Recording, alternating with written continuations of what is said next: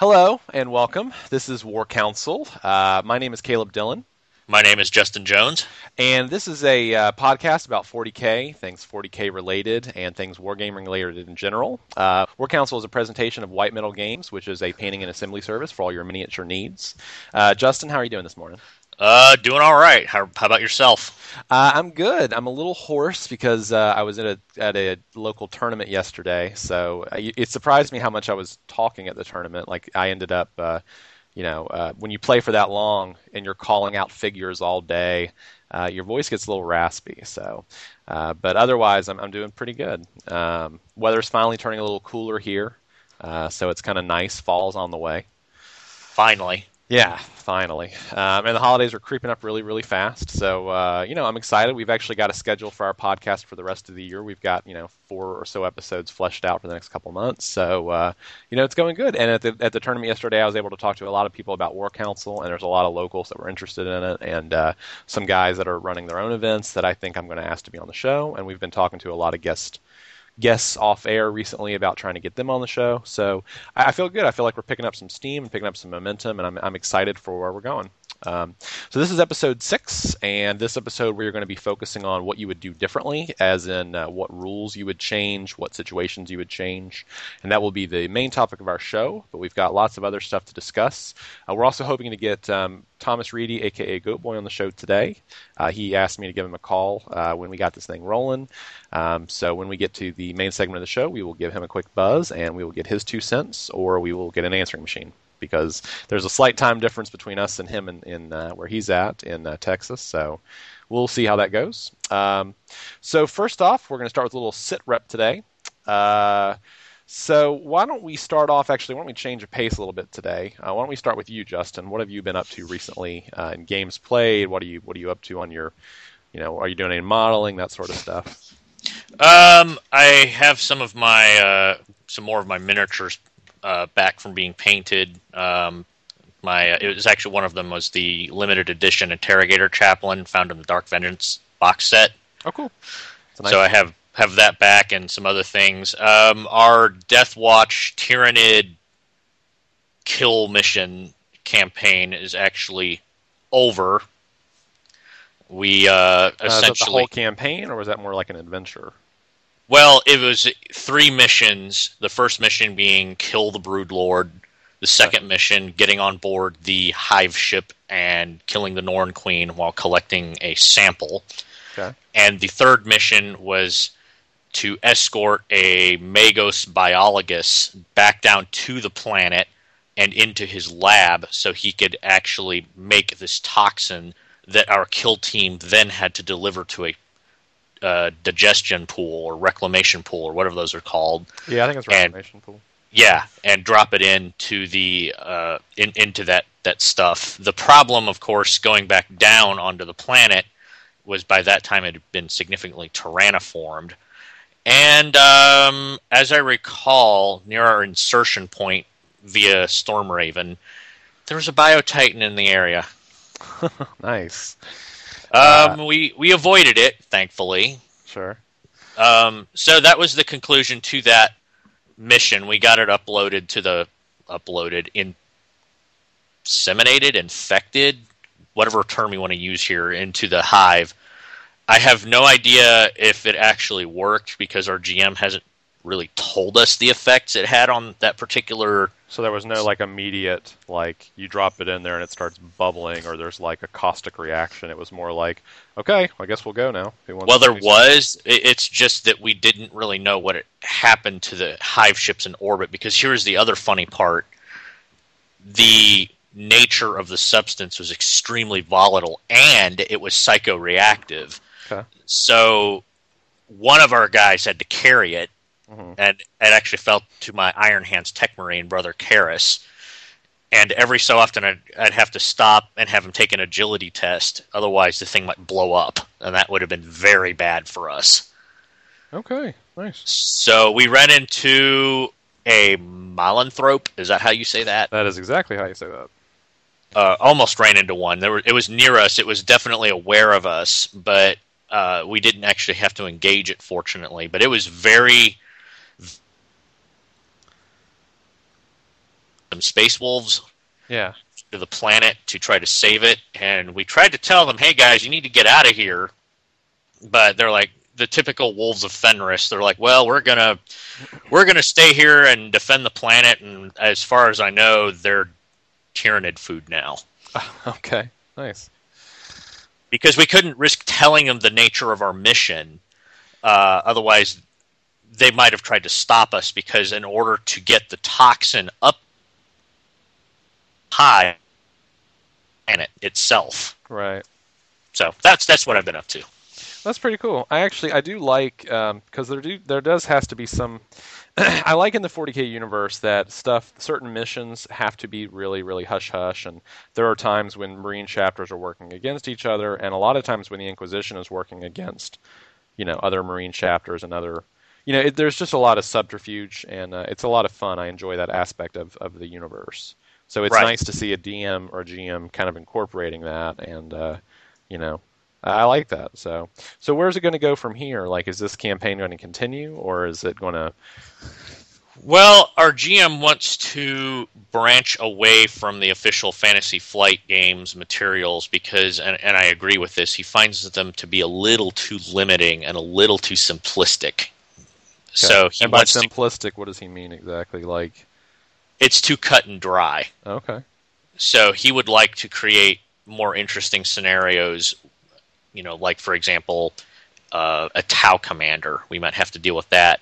Somebody of uh, he wants to create a situation where we have a villain that you strongly empathize with because you know that what they're trying to do is essentially a good thing, but it is inimical to your own goals. so the so the players can emphasize with him, but the characters cannot. Is that what we're saying?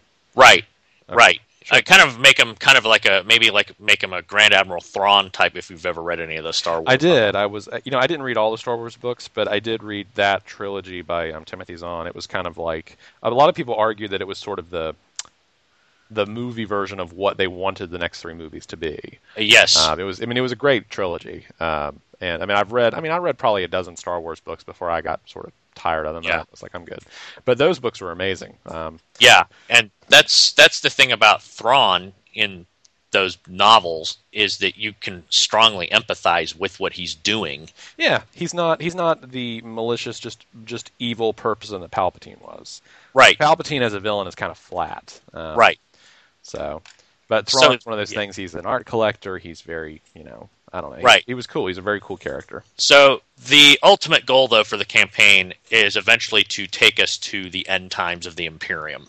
Oh, that's okay. That's, what a- he wants to do is goal. to have us witness the destruction of the Imperium of Man. Well, um, I I think that that's admirable, and clearly the, the DM has he, the GM's got he's got balls. I mean, I'll give him that. Um, I, I feel like that's a little bit of painting himself in a corner, um, but if that's what he wants to do, and that's what you guys want to do, I think that's a cool campaign to explore. I mean, that's, Well, he you know. he's been talking to me about this because I've made it very clear. Pardon the pretentiousness of this, the potential pretentiousness, kind of a guardian of the fluff, Mhm. because that's that's fair. I think that's a good title for you.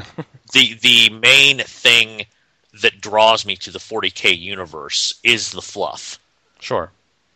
Because honestly, without it, the game system and the universe would be far less interesting. And I have told our GM on countless occasions that I'm going to make it those immutables that Games Workshop does have. Not that there's very many, Sure. mind, but there are some that you just cannot violate. Right. So yeah, that's that's where we're going. Well, I, I definitely support anyone who wants to try something different and branch out. Yeah. And I, I think that there's a lot of fun in an apocalypse game, certainly an apocalypse game in, in the 40k universe. And, you know, I, I think it would be a really, actually, I do think it would be a radically cool system if that would be a neat supplement, like Warhammer 50k or something, where Right. the Empire has fallen, and now the Space Marines are sort of being hunted to extinction, and like who knows? Like you could go all sorts of places. Like the Tau have allied with somebody crazy, or you know the Orcs are allied with the, the Chaos now, or, or who knows? You could you could do lots of stuff with it. Well, Uh, we'll definitely keep you posted, Yeah, the- sure. and the listeners posted what actually happens absolutely. within this this campaign. Okay, very cool. Um, okay, so um, I've actually had uh, I haven't played any role playing games in a while, but I have been actively playing 40k the last couple weeks or so. Um, so I just got in a, uh, a Crimson Fist army that I had subcontracted out to another painter. Uh, and it was sort of a test and kind of an experiment to see how subcontracting with other painters would work. So I, I wrote an article about it on Bell, and uh, so feel free to read that. I'll put a post to it in the show notes. But regardless of which, I wanted to test the army out. It was kind of one of those armies that I picked up on, on just a lark, and it was really cheap. And um, it was a little 2,000 point army, and it doesn't have any modern units. It doesn't have like any of the flyers or the Aegis line or any of that stuff. But the actual list itself was, I felt like, okay, it was fairly balanced, and uh, it was a Kantor base list. It was a Crimson Fist list, and it had, you know, it had like, I don't remember, it has. Uh, like a Razorback, a Land Raider, a couple squads of attack Marines, a squad of Devastators, a squad of Scouts, and just a fun little list. I had librarian and captain and kantor, and so we wanted to test out the new Marine Codex. So we played. Me and Spence played. We played. He has a. He was using his Tau. What was he using? He was using a Tau Grey Knight list. Uh, and normally Spence hits me pretty hard. Um, and I definitely lost the game, but it was a war of attrition. Like I, I think I went till turn four with him this time, as opposed to like normally turn two or three when I'm playing like my Nids. He just destroys me. Um, so anyway, so that was a lot of fun. We uh, and I got to try out the chapter tactics with Kantor, and Kantor's pretty cool. Uh, he, he has like a bolter drill rule uh, that allows for the. I think I think it's Crimson Fists are part of the Iron Fists or Imperial like. Fists. Imperial Fists.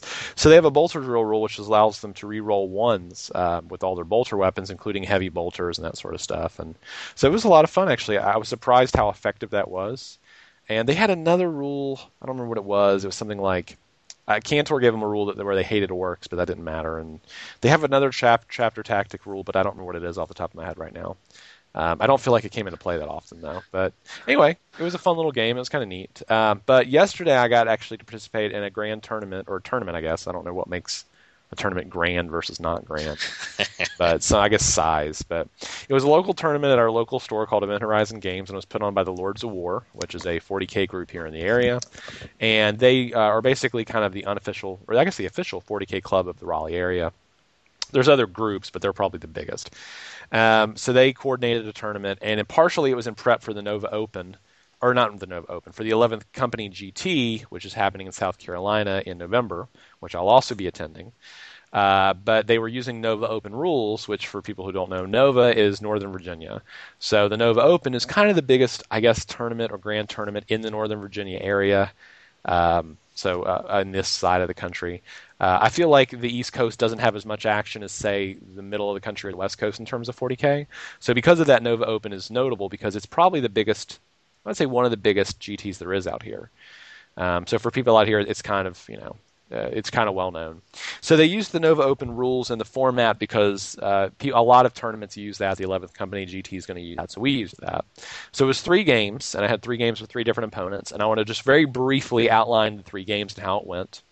Uh, so the first game I played a, uh, and I was using a tiered list. Now I'm usually not a competitive player. Generally, I don't really play that way. I like to play what I want to play. But I was pretty tired of losing. Uh, I've been losing a lot to Spence recently, and to be fair, he's a better player than me. And if you always play against a better player, I think it's fair to say you're probably going to lose often.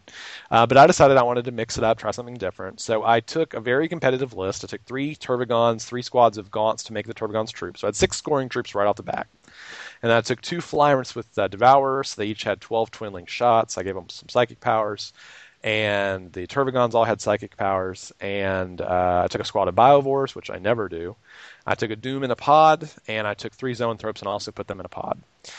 And it was 2,000 points, and it was probably the most competitive list I've ever done. Uh, it was very lean. Like the only place I feel like I could have probably backed off on points was the Tervigons, and I actually don't even think they were a waste of points because I pumped out just just dozens and dozens of gaunts over the course of the day.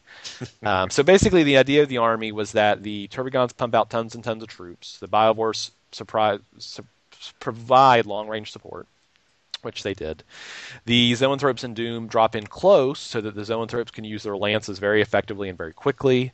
And the uh, Spore Pods, there were three of them, I also had one of the squads of Gaunts was in pod. So the three pods come in and try to challenge objectives, that sort of thing.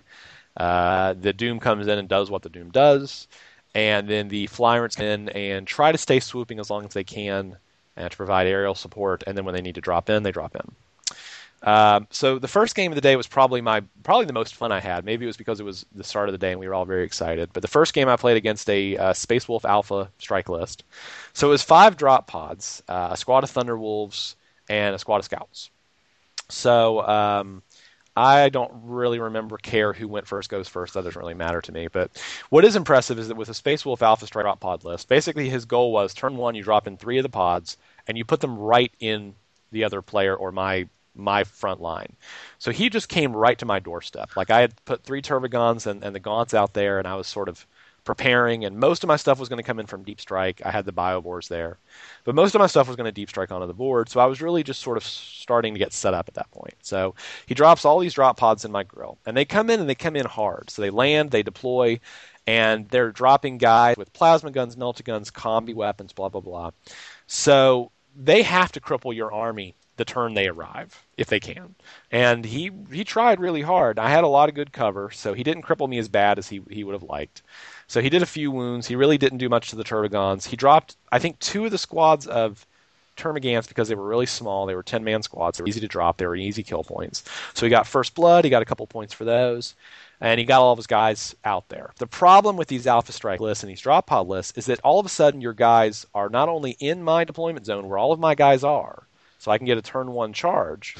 They're also really close and clustered together, so it makes them susceptible to flamers, to blast weapons, to da da da da da.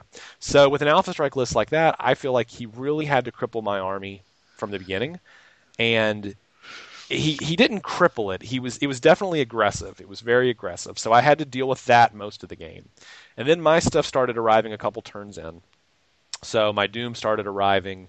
Uh, my Zoanthrope started arriving. My Hive Tyrant started arriving, and I started just basically fighting back. Like the Doom does an, an, amazing amount of damage when he wants to, and when there's that many guys clustered, clustered really close together, it's really not that hard to do a lot of damage with the Doom. So he came in, the Zoanthropes came in and started destroying stuff, and so by the end of the game, what had happened was he had eliminated almost everything I had, with the exception of like a Hive Tyrant, the Pods, and I think a squad of Dakagons. Um, but everything else he had wiped out, and I had wiped him down to basically his lord on a Thunderwolf, which was his commander. So basically, it, it amounted to I felt like in order to win, victory points wise, I realized he was ahead. I was going to have to completely wipe him out to the model to win. So around turn four, I started flying the Flyrants around and just gobbling up drop pods. I just started because they could destroy a drop pod very easily. So I would just go up to a drop pod, shoot the crap out of it with my strength six devours and just destroy it. So I would drop two drop pods a turn. So turn four I drop two, turn five I drop two. Um, at this point he has a Thunderwolf Lord with one wound left. He drops my Warlord, who is one of the Flyrants, in one turn of hand-to-hand combat. Just completely wipes him out, kills all four wounds. Like wow. nothing. Just amazing. Just a really awesome hand to hand. And I think I had come down at that point because I wanted to be able to assault him. I forget why I had came down, but I had glided instead of swooped. So I came down, and that was probably a mistake, but it was what it was. I, I guess at that point I, w- I was feeling fairly confident. If that hadn't happened, I think I probably would have won the game if I had stayed swooping. And he didn't have a gun, so it's not like he could shoot me. It's not like he could force a grounding test. But for some reason, I came down. I don't recall why. Maybe it was because I was afraid that if I didn't destroy the pods, the drop pods in shooting, I would have to assault them, and then I wanted to be able to do that. I guess that might that sounds right now. Um, anyway, so at the end of the game, we go to turn six, and he wins because he has one wound left on his lord, uh, and that was it. Like he had it, the victory conditions were he had 16 to my 13 victory points, so he was ahead in points. I needed to wipe him off the board. I destroyed every model that he had, including the five drop pods, but he had one wound left since that was that. But he was a really fun opponent. It was really enjoyable. I really liked it. So that was probably my best game of the day, and that was with a guy called um, uh, uh, Chris Bischoff. And uh, Chris is actually a tournament organizer in. Uh, uh, he told me where it was. It's either Spring Lake or somewhere in the in that region, the Fayetteville region, I think. So hopefully he's going to get in touch with me, and we're going to work together on on doing a tournament sometime in the near future. If I can help him out at all in any way, I'd like to. So Chris, if you're listening, I, you know whatever I can do to help you out, I'll be happy to help you out. Uh, second game was with a uh, Death uh, Dark Angel army, not really Deathwing, but it had a lot of Terminators, and that was a much more one-sided game. Um, so for that game, it's basically he had uh, two squads of uh, wasn't that guy's name? Belial, yeah. So he had Belial with a squad of Terminators, another squad of Terminators, which was like a control command squad or something, and uh, he had a few assorted attack marines, devastators, and just a smattering of other stuff in Aegis line. And that was just uh, that was a really poor game for him. His name was Dale Sisson, and he, he he was a good player. I really enjoyed talking to him. He's a lot of fun, but it was just a war of attrition. And with the Tervigon army the way it is, if I spawn a lot of Gaunts early and you don't deal with them, it's a big problem. And I think first turn I spawned like 14, 11, and like like nine. So it was like 40 extra Gaunts on the board turn one um, or 30 some extra gaunts. And the other Tervigons continued to breed throughout, throughout the whole game. So I ended up breeding like 60, 70, 80 gaunts by the end of the game. Oh and he just God. he just could he just couldn't deal with it. Like only Yeah. one of the only one of the Tervigons crapped out. Normally a couple Tervigons will crap out, you know, within a couple turns. Um, because rolling doubles on three dice is not that hard really. Sets the balance. But in this case it just didn't happen. And he just did not have enough firepower to deal with it. Um, so I dropped the Doom on his back line where he was clustered together and made him regret that. And um, and he just couldn't deal with all the gaunts. So the gaunts just kind of swarmed across the table, and we just dealt with threats one by one. I did a really good job of just eliminating my threats one at a time. Um, but he was a really cool guy. I really enjoyed playing him, and he had a really couple nice terrain tips. So after the game was over, we had a few minutes to spare, and we just sort of sat there talking terrain for a few minutes, and it was really cool. That's as I said. That's the problem with the Deathwing lists or heavily using Deathwing is because you're going to be outnumbered really easily by Horde armies, Yeah, I mean, and you have to have the the firepower.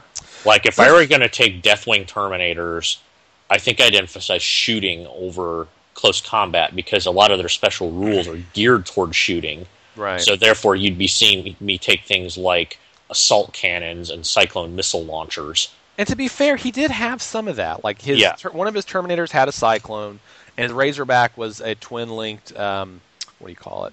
A twin-linked assault cannon. So he had some shooting. It's not like he Yeah. came ill prepared, and he had an Aegis line with an Icarus cannon.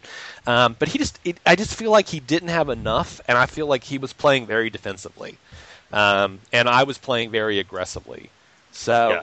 Uh, you know, it was it was just maybe it was a bad matchup um, because Yeah, was it's- fun- it was sounds like it. I mean, and it? Yeah. yeah, and we knew halfway through the game where the game was going. And to Right. his credit, he was a really good sport. Like he just sat there, he didn't get upset.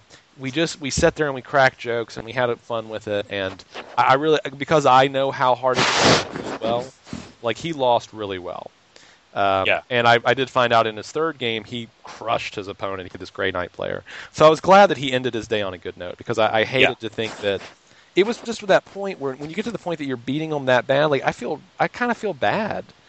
Like I, I just don't I don't like that. Like I like an even match. Like the first Right. game we played was so even. Like it came Right, down right. to one guy with one wound, and I was like, that's the kind of game I really like to play. Well, at least the guy wiped out Grey because I really don't like Grey Knights. Oh, it's, yeah. it's just it's just a it's a thing with me, and I'm just glad to know that they got massacred. They did. That that particular army got massacred. Um, so my final game, I was I met this n- another guy named uh, his name is Will Griffin, and he actually has his own little miniature painting and conversion service. And so he was kind of a new painter. So we were chit chatting. Well, not a new painter, but a new converter or new uh, a new commission artist. So we were talking about his service, and he felt like he was undercharging, and so we were talking about that a little bit during the game. Um, so he had uh, a Space Wolf Alpha Strike list too, and um, uh, so I, I kind of felt like it was the same list, but he differentiated because he took Black Templar allies, Oh Which- wow! which I, I felt like they weren't really Black Templar. Like the Black Templar aspect didn't really come in much. Um, I think that it was more of a flavor thing Yeah, because he didn't actually.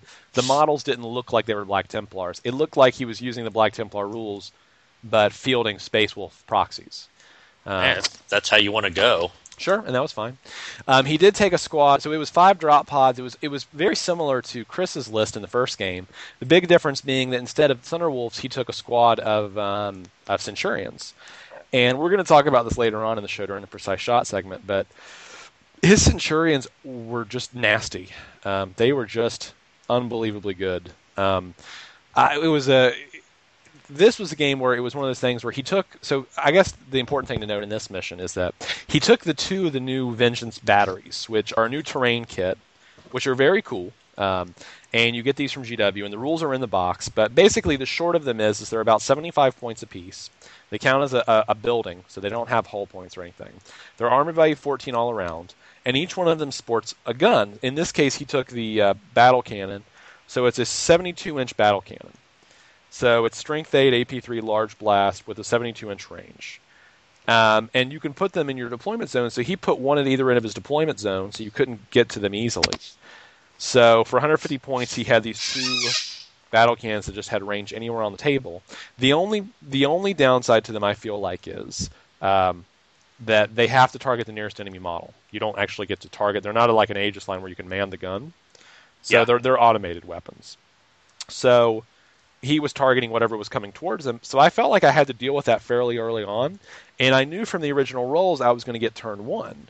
So I deployed really aggressively, and I put my Tervigons up on the line, and I thought I will just rush these things before they have a chance to destroy me. I realized with the Strength 8 AP3, they're going to get through my armor, but they're only going to do one wound on a Tervigon. So I was like, I'll take a wound or two as I get up to them, then I'll crush them, and then I'll deal with the next threat. Well, he seized the initiative. Um, so he got the initiative, and he had his Centurions set out uh, very aggressively. And the Centurions with grav cannons are basically they get five shots apiece because they're um, relentless. Salvo rule too. Salvo three five, and they're relentless, so they can shoot five times. They have grav amps, which allow them to re-roll failed, I think to wounds, maybe to hits. I forget which it was. Um, anyway, so he was he was re-rolling his to hits, I think, and he was wounding on your armor. So with those guys, he was wounding on a three plus, and it's AP two. So he did like eleven wounds to two Tervigons on the first turn, and they only Ouch. have twelve wounds total, or maybe he did ten wounds. But but one of them was down to two wounds, one was down to one wound, and the other Tervigon took similar hits from uh, some other stuff. His drop pods came in and, and basically just dropped all their plasmas and they all blew their plasma loads on me and blah blah blah blah. So I felt like turn one he had basically broken my morale. Like my literally my spirit was kind of like I was like at one point I listened and I was like should we even continue? And he's like let's play it out. He's like you still got all your heavy hitters to come in. So we played it out.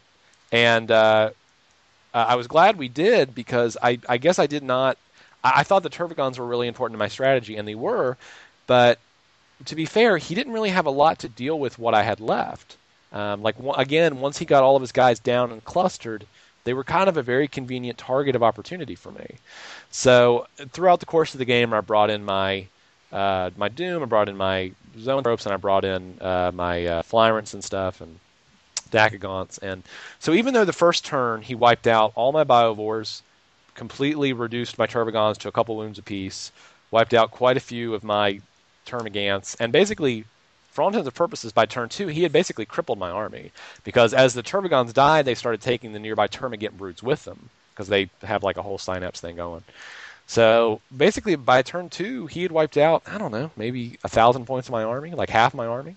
Ouch! It was really nasty. Um, but we kept playing, and it kind of became a war of attrition. Like I brought the Zoanthropes in, and they over the course of several turns killed off uh, the Centurions with the help of the Dacagons that arrived. Uh, Dacagons pack a devour, so when I pop 20 of these guys into a pod and they arrive, they get 60 shots. So they dealt with a Centurion or two. Zoanthropes came in, helped them out, and basically finished them off. Um, and then a unit of his scouts charged the, charged the Zoanthropes, and that took them off an objective. The Doom came in, started dealing with all the clusters of guys. They came in and tried to attack the Doom, so that pulled them off the objective. So the, a theme started here is that he was having to deal with my guys as they came in piecemeal, and it was pulling him off the objectives. And I was having a hard time getting in my Warlord that game. I kept not missing my reserve roll. So turn five rolled around, and my Warlord finally shows up on the table. And I realized as he comes on, I'm like, there is no one on any objective at this point. I was like, at this point, all that he's got on me is, um, and First Blood wasn't going to count and it wasn't because it was only going to count in a tie situation. It was one of the weird rules about the Nova Open. So I realized at that point, I was like, all I have to do is grab an objective and I win. So I flew, I swooped the, the Warlord in 24 inches to an objective in the center of the table, grabbed it. It was a two point objective. So the game ends, and he has, uh, we both have line breaker, but I have the objective, so I win by two.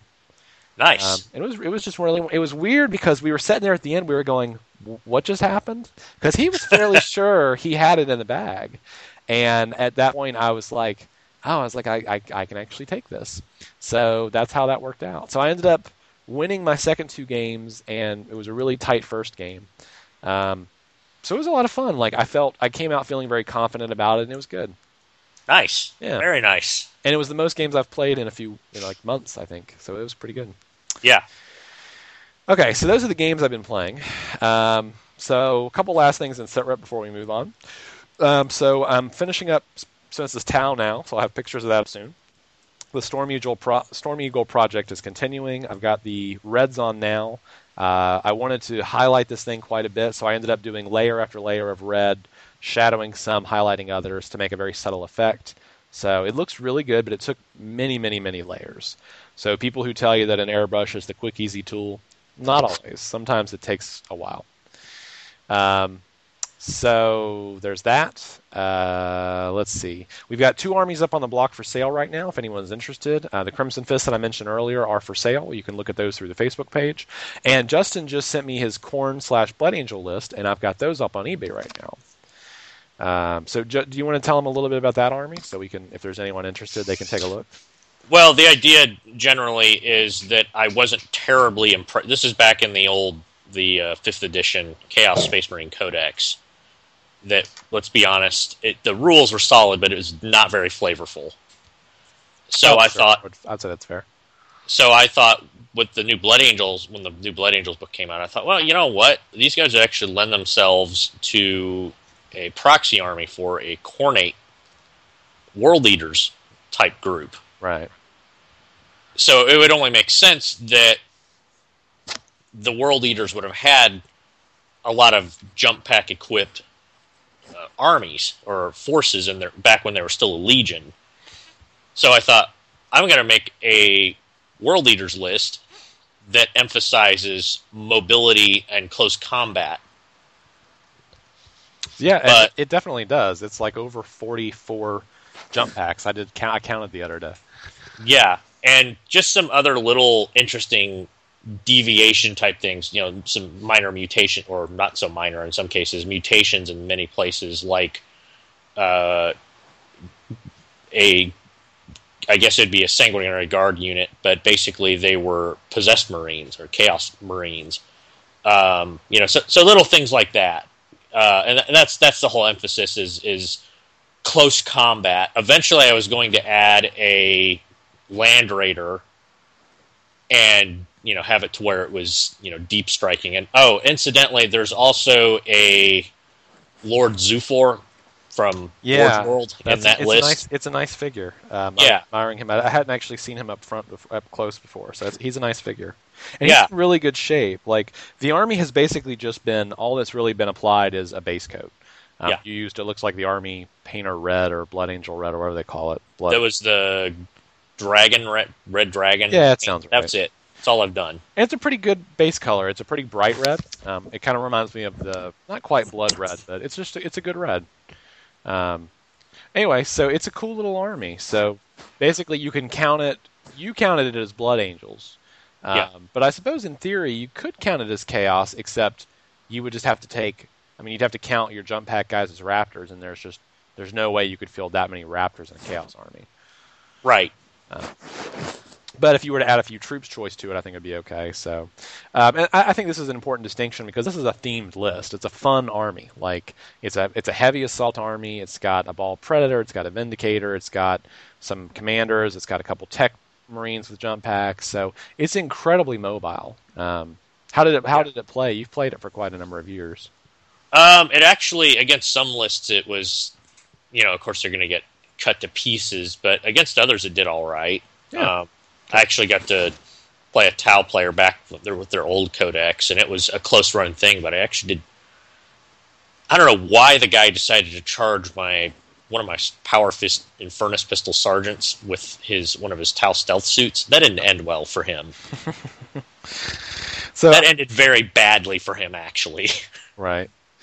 And, you know, not every list is a good matchup. Like yesterday, No. like that second matchup was just not a good matchup, and it's just one of the things you're going to have bad matches. Um, Well, this this this list, folks, isn't going to win you tournaments. As as Caleb just said, it's it's a themed list. It's, Right. it's a fluff list, and those are the kinds of lists I tend to build. Unless I'm playing fantasy, and I'm playing certain armies in fantasy, then I'm going to build tournament lists. But that's Sure. that's another subject for another time.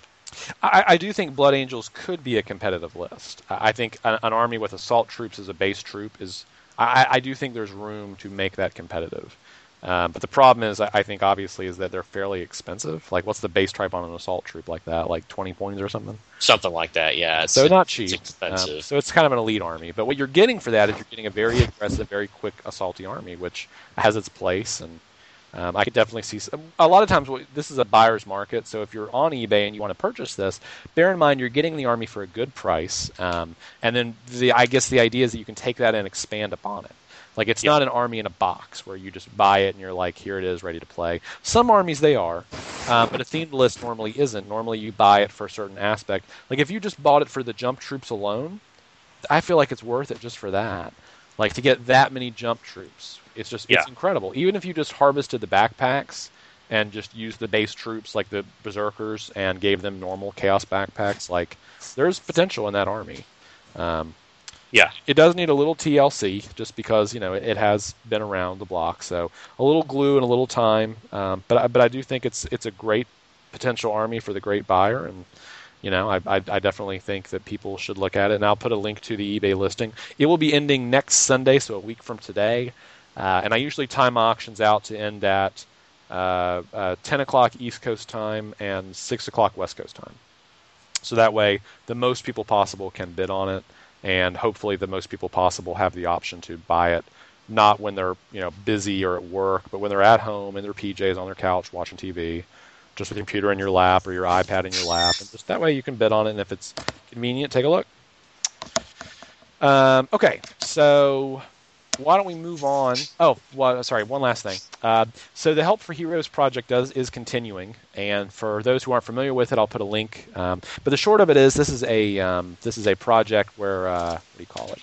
It's a charity project, and it's designed for um, the Help for Heroes Foundation, which is a veteran support foundation of the UK, and we're putting together a Salamanders army, and it's uh, I'm on it, but there's about I don't know, maybe 50 artists at this point. So it's a big project, and there's a lot of us working together. And it, we've seen stuff like this in the past with like um, what was that project called? Um, the Storm Wardens a few years ago. And we did our post about this on Bell, so check it out. Um, raffle tickets for that are, I think, only like pound fifty or a euro fifty, which works out to like five bucks or something. So with every raffle ticket you buy, uh, you are entered to enter into the contest, and if you win, you actually win the army, and the proceeds go to the Help for Heroes Foundation. Um, so you know, really, for less than, in theory, for five dollars, you could win an army. Like someone will win that army for the price of one ticket. Um, now they may enter multiple times, but you know. Anyway, so check it out. You know, even if you don't win, it's a nice it's a nice cause, and you could win a 3,000 point salamander army that's painted by half a dozen different studios. All of the armies looks good. A lot of cool conversions. A lot of guys have been doing the scale effect and flame effect on the model, so it's a tight looking little force. Um, okay, why don't we move on to Lookout Source? And uh, this is the portion of the show where we talk about what's uh, upcoming and what uh, what is on the on the horizon. Um, so what is on the horizon right now is uh, Dark Elves. So this is from the Warhammer Fantasy line. And Justin, you played Dark Elves, I think, for many years. Yes, I do. Okay, and you still have you still have your army. Oh yes, I, I don't have quite as many dark elves as I have space marines, but I have a pretty sizable dark elf army. Let's I have at least four thousand points. Let's put it like that. Okay, that's that's a sizable. So I I am very excited about the rumors I've been seeing, um, and I'm very uh, I'm looking forward to seeing some of the new stuff like the Bloodwrack Medusa and you know things of that nature. Uh, plus the new rules updates that the Dark Elves army are getting, or at least what the rumors are saying. For example, they're getting Always Strikes First. Thank God, because they needed it. sure. Um, you know, and just the, some of the other changes to the to the overall um, structure of the army. The only thing that kind of irritates me is that they have resculpted, I guess, the Dark Elf warriors, Yeah. and Well, they kind of put them in that try box we had talked about that I didn't believe was possible, but apparently it is. the thing that irritates me is that I have all of these warriors over here, the old style. Sure. Now, I haven't actually been able to look at pictures because I've been just all over the place doing things. I've only been able to read things, but I don't know how divergent the new warrior cut uh, sculpts are from the old ones. That's Well, my just, first problem. Just from looking, they look very similar. Okay, that's good to know. The only other thing I have to deal with is I really like to start giving some of my guys swords now that they can actually take that option because all the guys I have right now have spears. Right. And spears are neat in fantasy, but it's actually more efficient to go with sword and board in fantasy because of a specific special rule you get when you do that. So that's my only serious gripe. And the other thing I really am curious about is did they lower the cost of Malekith on his Black Dragon? Because as it stands currently, you have to play 4,000 a 4,000 point list to take him because he's 920 points. Oh, I see. Um, and I, because I'm not as familiar with fantasy, I, I don't really know, you Right. know, w- how that works. But um, so with, with that, a figure that expensive, is it like you can take, I don't know, one character? So if he's a thousand points basically in a four thousand point list, is there like a twenty five percent ratio? I guess is that the deal? Yes, it's when you make your list, you can have 25 up to 25% of your army total point cost can be lords, another 25 up to another 25% can be heroes. Right. You have to have a minimum of 25% core troops. Uh, Oh, up to 50% of your army can be special, and up to 25% can be rare. So, in a normal 3,000 point game, because the points cost in fantasy tend to be larger, it's just the nature of the game, you can never field Malekith, at least on a dragon. Mhm. And honestly, the older book, he was terrible to take in combat on a dragon because he could literally be combat res to death. I mean, I, and that actually happened to me. I, I had this big, horribly expensive unit, literally one fourth of my army, and I charged him into a unit that he probably shouldn't have been able to wipe out. And just due to the nature of die rolling and due to the nature of the close combat rules in fantasy, I literally lost my my army's general Mhm. because of of of a special rule. It wasn't like they inflicted any wounds or anything on him. He just uh, it was just the nature of the, of the combat. I don't want to get into the explanations here because Sure. I'd be all day trying to explain how close combat in fantasy works, but it genuinely pissed me off. I mean, I, I don't get pissed off at games normally, but for something like that to happen because of you know a, a- a special rule for a point so, a unit so expensive, I mean, it really pissed me off. Okay. I see. So you know, Well, um, I, I pulled up one rumor site where it has some of the rules for the new guys, but it doesn't have Malekith listed, so I don't know for sure. yeah. Um, so unfortunately, we don't know. But if any of our viewers know, feel free to comment. Yeah. Um, Please, please let us know because I really would like to know. And, and I know that these are shipping. I think this week. Um, Yeah. So they should be here soon. Um, I've I've already ordered my uh, I pre-ordered my copy of the book, okay. Cool. Nice. so So you will know yourself very soon. yes, I will know very soon. So I feel like we should do a little talking about the actual models. Um, we don't have to talk about them a lot because we've chit chatted about them a little bit. But I, I do think the new releases are really nice, and and I hear what you're saying. uh, You know about you know how do the new ones sculpt up to the old ones. But I think it's important to to point out that you know they have to release new product. I mean those old models were, were old. I mean, Well, yeah, especially the Hydra, terrible, terrible model. Well, and it was cool for the day. I mean, I- I, I think it was neat for the day, but it, it suffered a lot of problems in that it was a pewter model. It, of course, it went to fast, but as a pewter model, it was ridiculously heavy. It required a lot of pinning. Most hobbyists don't do a lot of pinning, so it was kind of a difficult model to use. Um, the new model, the new War Hydra slash Charybdis model, I think is really great. I really like the look of it, and I think the Charybdis is a nice variation. Uh, Yeah. and it, it's really uh, you know sixty-five dollars is not cheap, uh, but it's not terrible. We've seen worse. Uh, the Cauldron of Blood is fairly expensive. It's 75 points. It's also a chariot style base.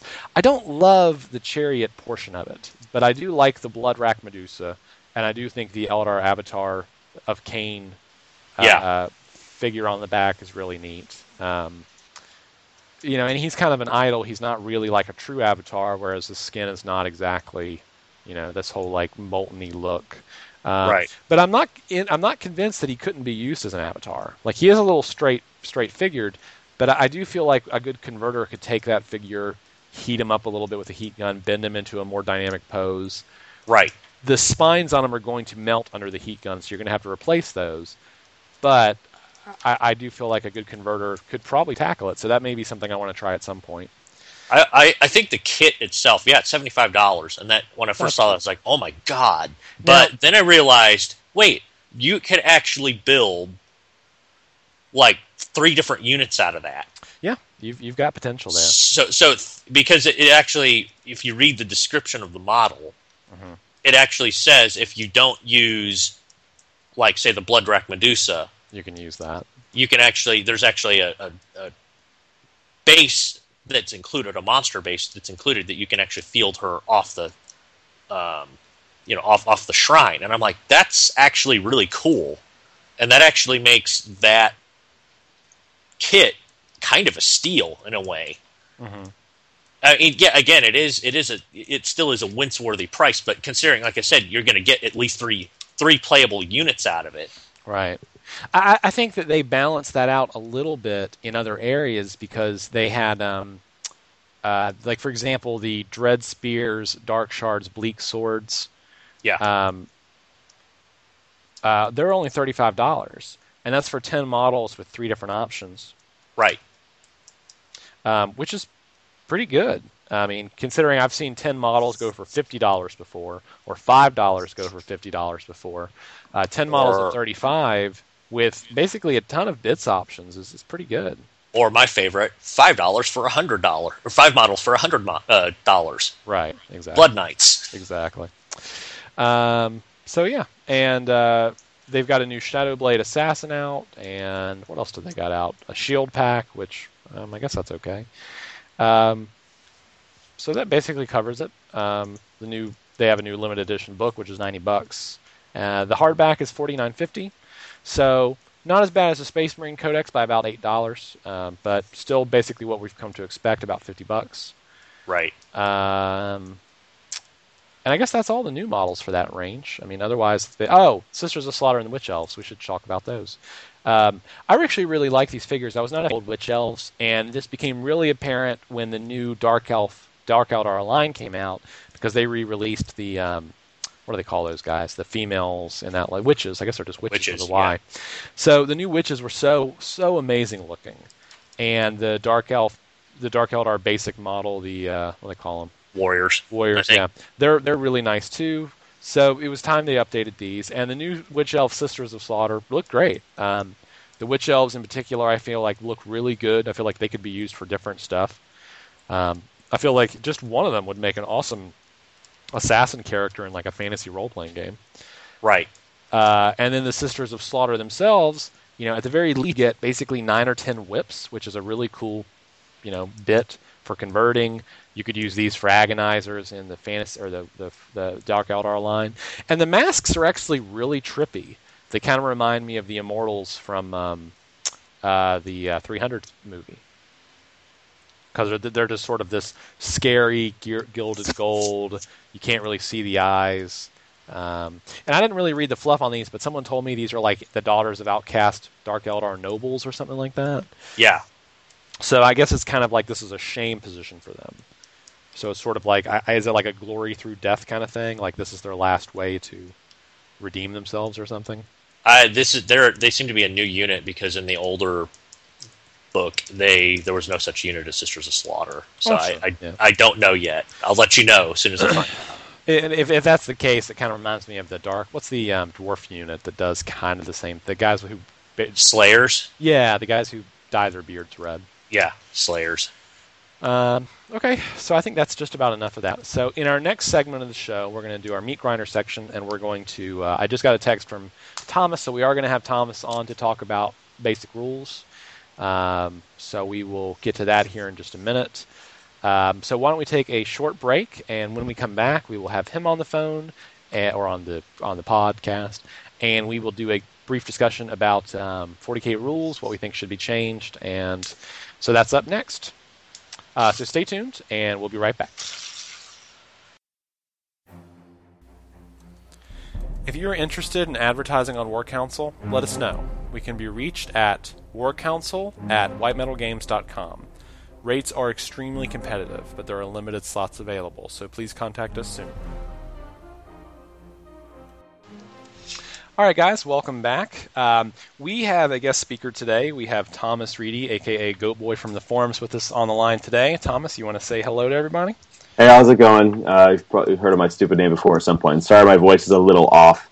Um, Why is your voice a little off? Uh, allergies, so Oh, I I, get so I get that lovely uh, little uh, you know weird voice where I sound a little little more uh, like like Are you mad? Like no, I can't. I can be. nice. Does your wife realize when this happens that it's not like? oh like? yeah.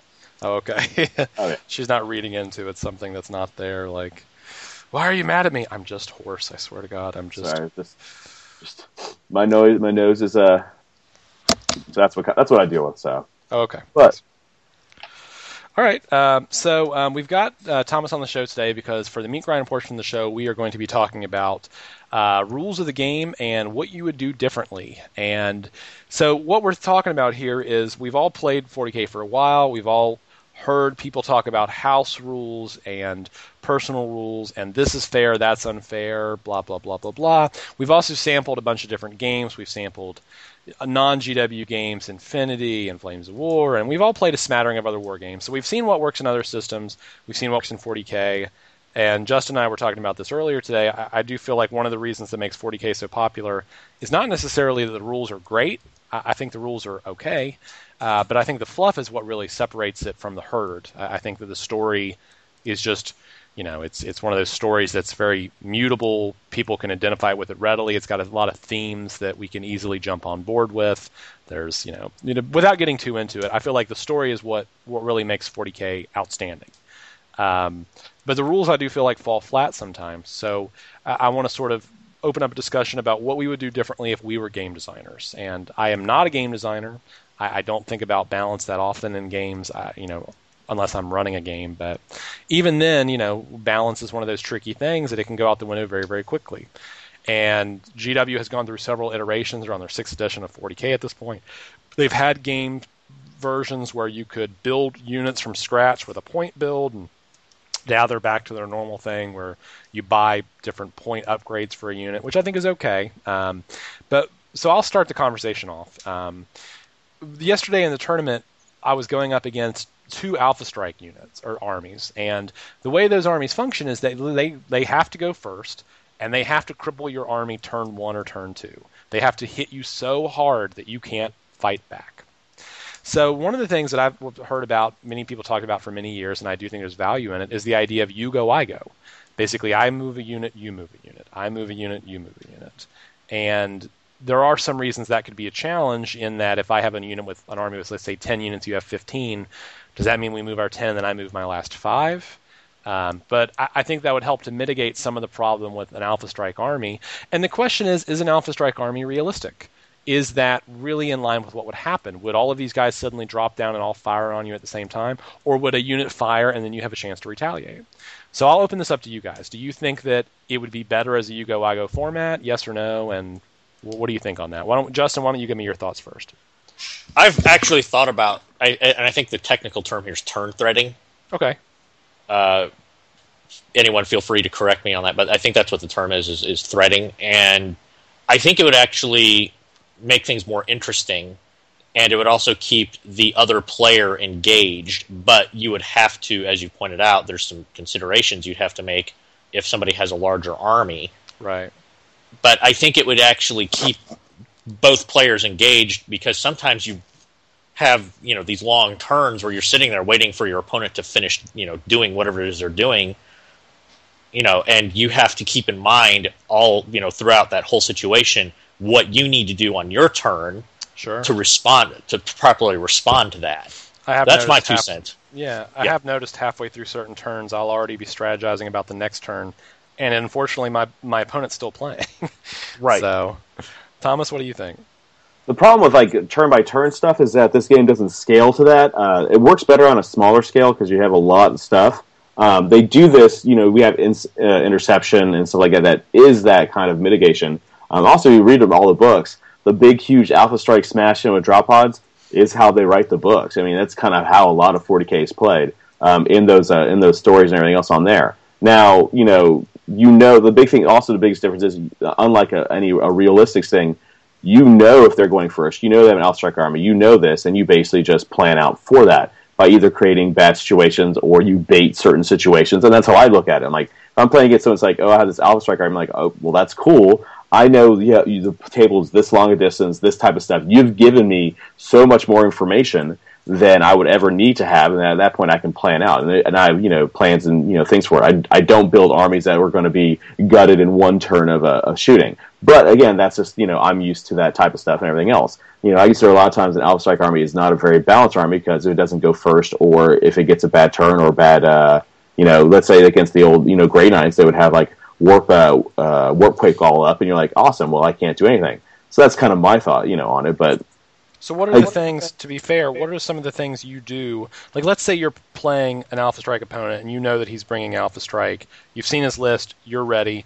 What are some of the things you would do to create a bad situation for him? Um, you basically you can bait stuff. You basically give out stuff that you know you can lose. It's not going to lose you the game on it, and so but it's a real good bait. So they'll bait in there. They'll come down. They'll try to kill that because it's a great thing to bait on it, and then you just respond and you remove that army. You remove majority of their army in their turn. Now that that's the way a lot of the 40k can go now. Is that you know if you don't if you don't have the correct pick the proper choice or pick the right things, the response is going to kill everything you have on the table, and then all of a sudden your alpha strike is just you know you don't have anything more, and now you're scrambling to try to even win or have anything left, and you might be tabled on that you know second turn nothing comes in.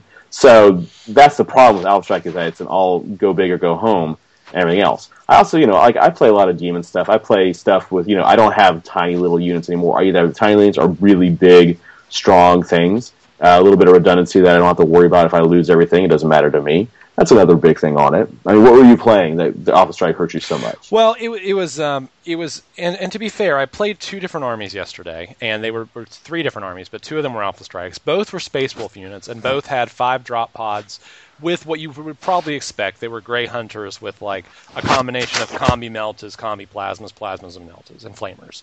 So what he did was he dropped down in my grill, and I was playing a Tervigon heavy list, so I had three Tervigons and three squads of Gaunts to make them troops. So I had a bunch of troops spread out.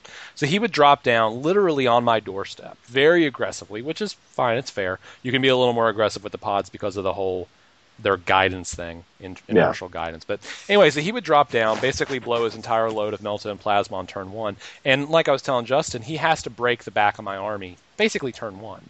And the, I feel like one of the counters to this is is that once they do that, f- suddenly they're in your face, and all of a sudden you can assault them, basically turn one. And on top of that, they also had to cluster themselves very close together. So in my case, I would bring like the Doom of Malantai in there, or I had some large blast templates, and they just became very susceptible to that. So I feel like there is a counter to it. But let's say, for example, like with the Alpha Strike, with a Leaf Blower list, for example, a, a year or two ago, you could bait army units for that.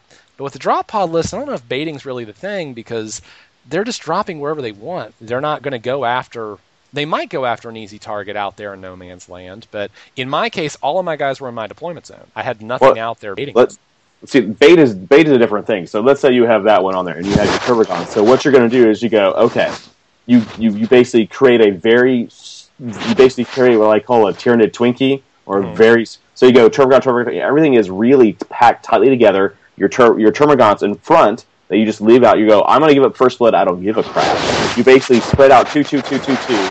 You're basically forcing them that um, they can't get double tap range to hit your Tervigon. So now their plasma shot's only one shot. So basically, you sit there and you sp- your Tervigons are all the way towards the back. Um, you basically put out your your uh, Termagants in the front to where you go two two two and make them not get a two in you know not within twelve inches double tap into them.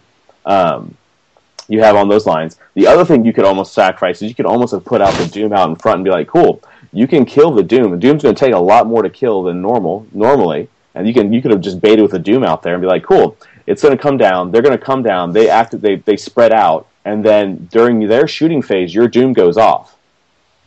Sure. so it's going to Oh, go well, off. That's true. It, well, it will go off. yeah, that's a good point. I, I wouldn't have thought about that. Now, unfortunately, in my case yesterday, my Doom was in a pod, so I don't think I had. I don't know if I had the option just to be like, "Oh, hell, just start on the board then." I think I, I have to look at it again because I thought it was just like a, a pod thing, but maybe you might be right. I haven't seen them in for so long. Um, I haven't lo- unlooked the book fully, but that's the thing. Those are the things you can do. So you Okay. basically you basically you go you go okay. My opponent like you know hundred percent your opponent's going to do this. Like you know there's going to be no else. You know they're going to drop on, and they're going to drop on. They're going to kind of try to alpha strike and everything else, and go from there. And a smart opponent, what they would normally do is they would what if they had a lot of rune priests, they're going to drop fur, fur, further out and try to jaws you out. That would be, usually be the correct thing to do, and you just got to hope your Tervigons survive. And if they're going to, if, if you know they're going to have, if they have four rune priests with jaws, you might just be like, okay, um, spread everything out fully, like do all over the place, and make sure that your uh, little termagants are hidden behind, like there's one or two behind a, a building or something like that, and just spread out. So I mean, you you, ha- you have a lot of weird options that you can basically make them screw up. I, I like your idea about basically using your the enemy's strategy against them. I, I think there's merit in that, but I- think that it's one of those. It's a case by case kind of basis thing because with those drop pods yesterday, he the, my player my opponents were very surgical with them. Like let's say I had put my termagants out further, they were literally dropping them into spaces whatever six seven inches wide, knowing that you know if they drifted this way or the other, they would just hit something impassable or Well- not impassable but difficult well, you- just stop basically. So you so you take a you take a drop pod base, so it's got about I don't know, it's like three and a half. yeah, fair enough. So you add an inch. Remember, they can't be within an inch of you no matter what. So they can't physically place it there. They can't go there. So you just you're basically creating these little pockets that they can't put in there. So they either have to they go towards an angle that might take them off the board, everything else. So all you're doing is you're gonna you're you're going to give up first blood. You know that your term, some termagants are going to die. There's nothing else you can do about it. So maybe what would have worked in this case, and it wouldn't have worked for me necessarily, but in a smart player's case, maybe spreading out a unit so that there's just nowhere for that drop pod to drop. Is that kind of Yeah. what you're saying? Yeah, basically you're saying I'm giving you this. This is all you're going to get, and if you can't you can't get any more than this, anything else, and that's kind of that's that's the big thing on these drop pods, and that's the, the one thing. Now you can, like I said, you, I use drop. You know, I when I when I think of drop pods and everything else, I'm using them more so as ways to uh,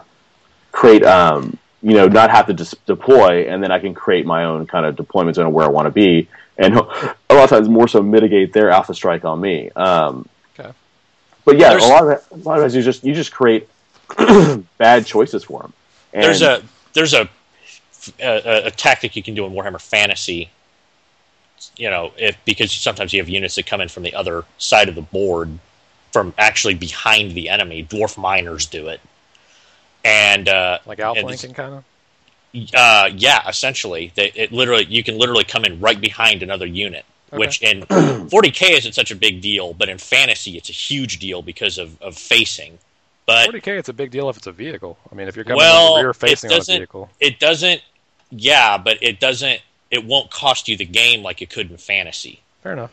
um, but my point here is, is what thomas is just saying right now to make it impossible for them to come in one strategy is to like vampire counts they can line up zombies at the edge of the table so they can't come in so I you see. literally spread their, your whole unit out in a single file because zombies are throwaway units anyway and you just put that out back there and they literally can't come up behind you I feel like I've seen other players do that before, where they'll line the edges of the board. They'll take a squad of like 30 IG and just Yeah. line the edges of their deployment zone with the idea that you can't come through that area. right they've done, a lot of that happens before. I mean, it's one of those uh, one of those kind of setups and everything else on there. So Sure. yeah All right. Well, I- I think that that's you know a pretty. So you go, I go. We kind of dovetailed into Alpha Strike. So, but is there anything? I I guess is there any? How do I put this? Other systems I've seen this work in. I've seen this work in Warmachine and Hordes. I've seen this work in lots of different games. Aside from Alpha Strike, do we have any other reason why we think it would be a good idea or a bad idea? Like not Um, even considering Alpha Strike. Let's just throw Alpha Strike out the window. Say it's a normal friendly game, your list, my list, that sort of thing. it's it's good for um, like it's good for the smaller games. Just when you get in a larger game, it doesn't work so much Because you get confused with the units you have. Because you can mark whatever units you have. Now, now, Warmachine is you pick a unit, you do the unit, you do activate the whole unit. Sure. While uh, 40k would be you know everything else. So it has a multiple layer like that. The Warmachine has a multiple layer effect that you have to pick the right order on it. And again, it's it shows uh, it's another example of uh, the learning curve on Warmachine is a lot higher than a lot of other games. You Much- mentioned you mentioned inter- I hate to interrupt you, but you had mentioned Interceptor earlier, and I was talking with this about Justin earlier. I, I don't feel like there's a lot of new codexes that have Interceptor. In fact, the Marine Codex doesn't have it at all, and they're the new kid on the block. They have Skyfire, but they don't have Interceptor. Uh, and I, I like to bring that up, I guess, just because of the fact that you had talked about Interceptor being a mitigator to a lot of these sorts of things. But when every codex doesn't have equal access to it, is it? You know? Um, it's a hard, it's a it's a hard thing to say on it. It's I'm just I'm just giving an example of what is a you do go Sure. my go kind of aspect. Okay. Um, I'm not the biggest fan of Interceptor because uh, when you start getting Interceptor that's a little too good, Mhm. um, it is no fun for your toys to do nothing. When you're Right. used to a game going back and forth, back and forth, it's, it kind of makes it no um, no fun. I Uh, also don't like the fact that effectively your opponent can shoot twice in a row. Like they effectively shoot on their turn and then they shoot on your turn. well, they're not supposed to be able to. Yeah, and that's and I and I wish Interceptor would have been like if you don't choose to shoot during your turn, you know, if whatever you know everything else. But I don't, I don't know a clean way to make that correct in a rule set. So that's why that's like I don't know how to make that cl- uh, clean. Yeah. Uh, I mean, you, if you do intercept, you can't shoot on your next turn. But Right. it seems like there's no penalty to you shooting and then I'm moving, intercepting, and you intercepting me. Like there's just there's no disadvantage there because if you destroy me, who cares if you can't shoot on your turn? Like who gives a shit? exactly. All right, so let's move on from this. Um, why don't um, Justin you take the next one? What would you suggest as a change in 40k? Well, one of my biggest pet peeves is the way scouts are handled in Space Marine Codex. Okay. Um, but there's partially some fluff, fluff issue here, but it dovetails into rules. Uh, obviously, quite obviously, Games Workshop does not know a damn thing about real world military operations. And the reason I say this is because why in the hell are scouts uh, essentially your neophyte units? Because scouts represent one of the most elite formations in a military unit. You don't send novices out to sabotage the enemy, you know, the enemy's uh, lines of communication or to, you know, blow up bridges or whatnot. That is an extremely specialized skill. Well, I think maybe the argument here would be that scouts are more like a scouting party, and what you're thinking of in terms of like elite, like CIA, MI6, that sort of thing, is more like an office. What do they call it? The assassins, the Officio. It doesn't matter. The assassins, basically, those guys that are extremely elite, literally an elite choice. Maybe an elite choice with infiltrators, but they're not the same thing. I, I But guess. see, it actually says in the rule entry for scouts that that is what they do. okay. And that's my problem. Is I, I actually think that So you feel like scouts should be the cream of the crop, not the scouts the should be some of the best units. In, some if if used properly, Okay. should be some of the best units in the book. Okay. Uh, Thomas, what do Because- you chime in on that? Uh, scouts have always they through all their fluff, they've always been the uh, neophytes, and that's the way. The only one that didn't was uh, what uh, Space Wolves, Yeah, the, and and they're specific because they're just crazy people. Um, Okay. I think I feel that the Space Wolves are the only one that has it right. Right, and they, but that's that's a different thing. Um, I don't know. They have to have some kind of neophyte because um, these like surgical things they've already explained it takes forever to kind of get done and get going on there. Um, so it's a hard it's a it's a hard hard hard thing to set up. You know, kind of kind of aspects on it.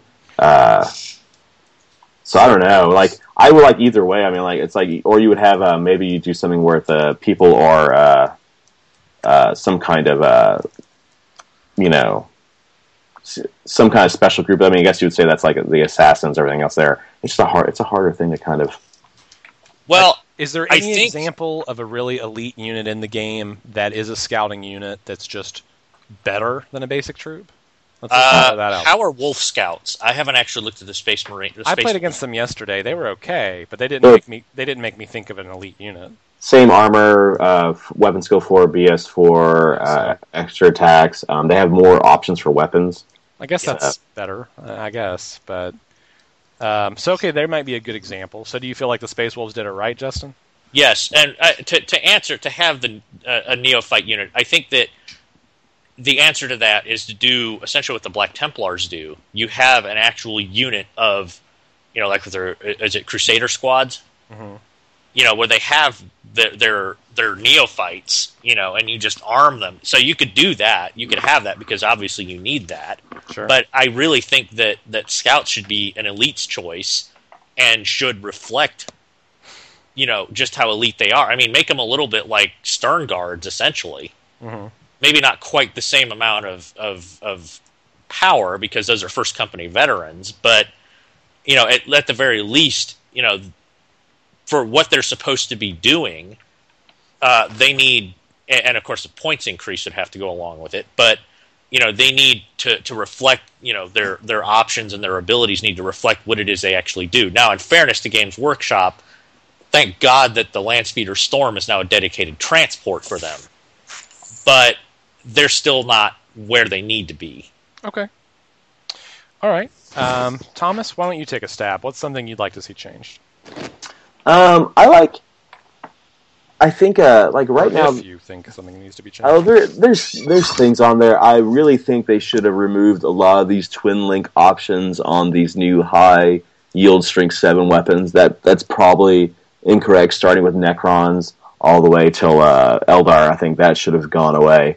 Um, I think they need to. Uh, right now, they're mitigating misses, and I don't like the fact that they're mitigating the misses. Um, which is, you know, I understand they want to make stuff where things will work correct, like things that are supposed to work are supposed to work, but it just doesn't. Um, so it's just like the prescience thing where you get to re-roll everything. no, it's like the Eldar with this uh, with the the Serpent Shield, and if it twin links with a scatter laser, it can twin link that. Uh, the twin link Tesla on Necrons, where you're forcing to want to roll sixes for Snapfire. Um, what else is there? The, the amount of tw- um, random twin link missiles coming out of uh, the Tau with their uh, super upgrade stuff. Like, there's just too much of that, and um, so it makes it makes uh, you know the fact that a lot of event organizers don't have really good terrain to block line of sight, so you just get mauled by shooting. Um, so that's kind of my my my big thing. Want I would love to see some changes, which goes into the fact that you know if we can have better terrain in general, more line of sight blocking terrain, that'll probably solve a lot of weird problems. Now it makes assault armies a lot better, um, but with Overwatch and a lot of Overwatch stuff that can make the Overwatch better, then makes those abilities better. So it's just it's a weird it's a kind of a a, a weird uh, setup. Like, have you did you play against any dog bombs yet? What is a dog bomb? Uh, like sixty flesh hounds. Oh, I've heard of this. Spence played against it. I did not. Um, I've Uh, heard it's. I've heard it's crazy. Yeah, you're just you're covered. Or uh, I'm like Screamer Stars that I'm playing at Feast of Blades. Uh, it's four Heralds of Tzeentch on uh, discs with nine Screamers. It has a rerollable two up save. oh It activates- God. So uh, and it basically you, the way you, I mean the way you play against it is you basically either ignore it or lock it down with something because it doesn't assault very well. I mean it assaults certain things well. Like it's really good against Tau, like that four Riptide Tau. That you're like, okay, I Voltron out two up save and I charge your army. You're like, all right, I will kill everything you have because it can do that. But against stuff like Chaos Spawn are really good at keeping those units locked up forever. You know, certain things. You know, it's it's again. There's another game about beyond it that's beyond just smashing your opponent. It's all about controlling their resources. So I can go all into that. But that's uh, it's all it's all about controlling. It's like it's just like the uh, old things. Like it's all about controlling resources. That's really what this game's about. Sure. I, w- Yeah. I would. I would definitely agree with that. Um, certainly in all the objective scenarios, but then additionally, just um, yeah. No, I would. I would. I would concur. Yeah, Um, okay. all about source control. So why don't we do one more round? Um, and I'm going to go off the main rules and go into a unit because I, I, I like the idea of that there's certain units that I think that I'd like to improve upon. Um, and I think I'm going to choose the uh, Chaos Space Marines Codex. I think there's a, devari- a, a, a gap between the fluff, what we read in the books, and what we see in the Codex. And although I'm, I am a fan of the new Space Marine Codex, I'm not a fan of the fact that they don't have a transport for their basic troops other than a Rhino, because in the books we see a lot of the what do they call the drop pod for the, the Chaos Space Marines? Uh, Dreadclaw. Uh, Dreadclaw. So we see this a lot in a lot of their supplements, and I feel like from a store point of view, this is an easy thing. Like they have drop pods. It's a big seller with Marine players. I don't know why they don't have a plastic drop pod yet. So I, think it would add a whole new element to the Chaos Space Marine list. So I feel like that's what I would like to see. I would like to see the fluff line up more with the rules, not in terms of the rules like the rules rules because we can get into a big debate about whether the rules in the fluff line up. But I mean more like if it's present in the books, it should be present in the army. And or, or if it's not, there should be a reason for that. It should be a rare vehicle, blah blah blah blah blah. But when something is prevalent as a dropship, is that prevalent in the fluff in the codex or in the army books? I want to see that on the table. Because um, all, all the Traitor Legions, no matter what what Traitor Legion they are, right, have drop pods. And, and I've assembled a drop pod, a Dreadclaw before, and it's a big bulky thing, and it's okay. And I don't know if there's a rule between Forge World and Games Workshop where one person can build it and the other person can't. But I don't necessarily think that's true because then they had the Trygon from Forge World and GW released a plastic Trygon. So I don't really see the problem there.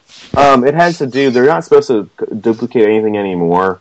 Um, and I thought the, the lack of Dreadclaw or lack of transport flyer or lack of real transport of something is just a bull crap. Right. But yeah. again, you know, uh, I, I mean, I don't write the rules, so you know, obviously, I don't know what I'm talking about. But so. chaos, I mean, aside from the Heldrake, wouldn't it be fun to like? There used to be a rule, I think, in one of the old Chaos codexes where they were like, they had basically a rule where it was like if the Space Marines had it, Chaos had a variation of it that was Traitor. And it was, I, I thought that was a kind of a, a, nice, soft rule. Now, I don't think yeah. that applies all the time. You know, there should be some things that Marines just have access to. But I, I feel like Chaos could have had a little bit more going for them.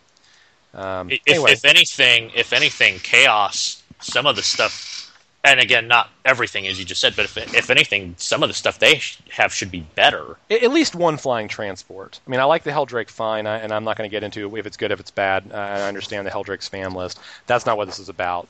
But but I think it would be great if Space Marines, Chaos Space Marine, had some sort of aerial transport. Something. Yeah. All right. Yeah. So Justin, why don't you take another one? I would like to see a an amalgamation of all the Space Marines into one book. Okay. You no more. But but there's a caveat here. No more of this of 15 gazillion codices for essentially the same with some minor variations, of course, power armored armies. Because if you look at a bolt gun in the Blood Angels book, it's strength 4, AP 5, uh, you know, range 24, strength 4, AP 5, rapid fire. If you look at it in another book, it's the exact same damn weapon. So I would want to amalgamate it into one book and then maybe as Games Workshop is doing right now, have supplements to show okay, these are the variant rules for some of the the less Codex Astartes compliant. You don't feel like army. that's kind of what they're doing now with the Well, they they aren't. I mean, Okay. they're starting. They're they're going that way. Like with they that they've they pushed Black Templars in, right. but you know, I just mean in addition, like these little like what's the new? They just had like for example, they had the Farside Enclave book, and didn't the Marines aren't they going to get a book? White? Scars and somebody else. But Yeah. what I'm, I, I, I'm, I, I, yeah, you're right. They're going that way, but I just wish they would not half measure it and just do the whole thing. So that way, when the new one comes out, they'd have a Dark Angel supplement.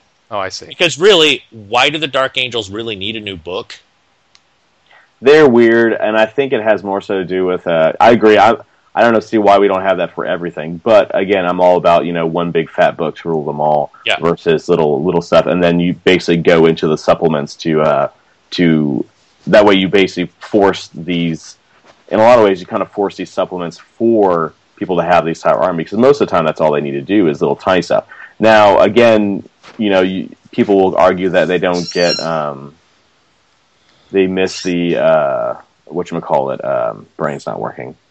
Uh, they miss some of the kind of the, the breaking down the flavor. Like this is my chapter. This is what I want my chapter to be, and they kind of miss that, which I understand too. Uh, it's it's it's a it's a, it's hard both ways. I I just like more rules all the time. That's pretty much what else. I like Yeah. rules more rules all the time. Yeah, I, I would.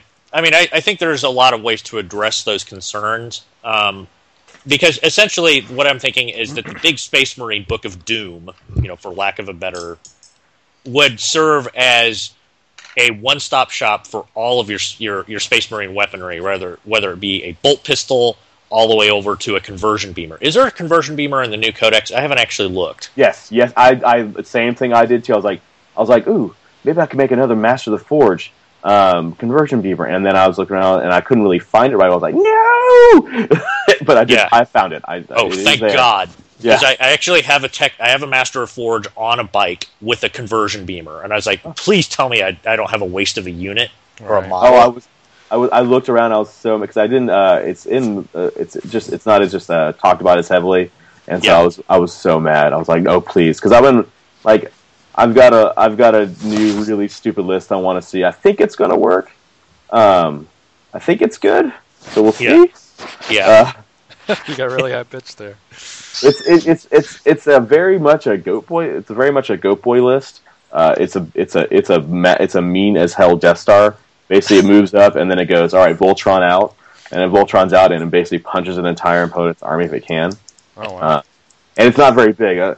Uh, you'll see. I'll, I'll, I think I talk about it uh, tomorrow on Bowl, so you'll see it there. Nice. Nice. Okay, cool. So, for those listening to the podcast today, this will not be, um, we're recording this on the 6th of October. This will probably be up on the 7th or 8th of October, more likely than not. So, maybe it'll time out. So, that'll be good. I, Pretty I just cause I cause problems, so that's what it is. Right? So, is Goat Boy, do you, is that like your alter ego when you want to do a bad list? It's a Goat Boy list, but when it's a nice list, it's a Thomas list? No, it's all it's Goat Boy all the time. Oh, okay. There's, there's no like there's no the thing is is like you know at this day and this in the list now and I and I was telling to people I've talked to people about it, it's like if you don't have any kind of focus you don't have anything else your list is not going to be any good it's like this is the way the game changes you have like so many stupid books out now that all can do these really crazy annoying things like those grab weapons are annoying you know Absolutely. and we'll see. I think we're going to get an FAQ soon that's going to say, you know, the thing that everyone's been screaming about. Uh, they're going to cause, you know, when they when you grab them down twice, it does three whole points. You know, which Right. is going to lose. People are going to lose their minds and get all upset about it. But it's like, Yeah. look, dude, you have a bazillion rockets from Tau. You know, you've got a surplus of the rockets. Shut the f up. You know, Yeah. just deal with it. Your riptides are going to die. Big poopy woo woo woo. Right. okay. Um, well, Justin, why don't we just let you go ahead and, while you've got the soapbox, do another one. Um, so, what is your, what would you like to see changed? What's one more thing you'd like to see altered? Um, let me see. What do I have? What do I have listed here? I guess uh, as an extension of what I just said, because you know, to keep this from getting onto another huge soapbox, I'd like to see a better chaos book. Oh, I mean, just okay. In general? Okay. Don't get me wrong. I mean, some of the rules are solid, but I really would prefer to see another book that lets you have, uh, you know, something that's more in line with what, what the Chaos Space Marines were, with, with to reflect their Traitor Legion origins Okay. you know, um, and, and to have it without the broken stuff, but you know that old what was it, the third edition Chaos Marine Codex, you know, where you had rules for a lot of the legions in there, Oh, yeah. You could do like Iron Warriors or Alpha Legion or. Right? Whatever. And it's just it just seems to me. Light Now, I've. I've heard six because I haven't actually looked at the book, but I've heard the the newer one is actually a little better, but the old one was uh, when the what was it fourth edition going into fifth when that one came out that one was the, again the rules were solid but it just felt well as one of my friends put it soulless I see. you know Okay. which is of course irony here because we're talking about chaos but Right. you know I, I, that's that's that's my thing is I just I just wish the books would be a little more interesting and allow for more options Okay. Thomas, do you have a last one you'd like to add in? Uh, I want to see. I really want to wish they would see a better shot of them uh, how they balance stuff because uh, Just more better mechanics, you mean? uh, not necessarily mechanics. It's a hard word. It's just that just I want them to. I don't know. I, it, we just we don't see what their gameplay. We really don't. We don't have a whole lot of information on their back end how they want stuff on there. Oh, like I, you- you want more transparency I would like more transparency. And you know that is true. Like I said, like in like fantasy now, now that Dark Elves have come out and it's kind of fixed a lot of the bad stuff, um, it's going to be a different game. You know, which is which I find a lot more interesting. Like we said, you know, I've heard a lot of people say fantasy's gotten much better now that um, all the codexes are kind of getting on them. The problem codexes, but the last one is Skaven, Okay. yeah and it's not it's not really that much of a problem. It's just you can't like Skaven will make it where you can't win, and it can't win either. But you know, Yeah. Uh, and there's a new thing in Dark Elves that kind of ruins Skaven a little bit. uh, the one thing that lets you not um, you can't use inspiring presence. Okay. That That's- that could get nasty. Yeah, it's it's bad. Like you can't use your BSB. You can't. It's like it's. A, I think it's a spell, and it's like that's that's going to change the game up majorly, in a way. Uh, and also the fact too, the dark elves now have all always strikes first. Thank Yeah. God. Thomas, are you a fantasy player and I'm just unaware? I used to, I used to play a lot of fantasy. I still really like the models. Uh, I've got my I've got buddies who play, so uh, I hear about it from them, and I still like I said I I still like the models. I just I really can't put myself in another game and give it enough all. I used to play a lot of fantasy before, and it my my wife said I would just get mad a lot because Okay. you know in fantasy.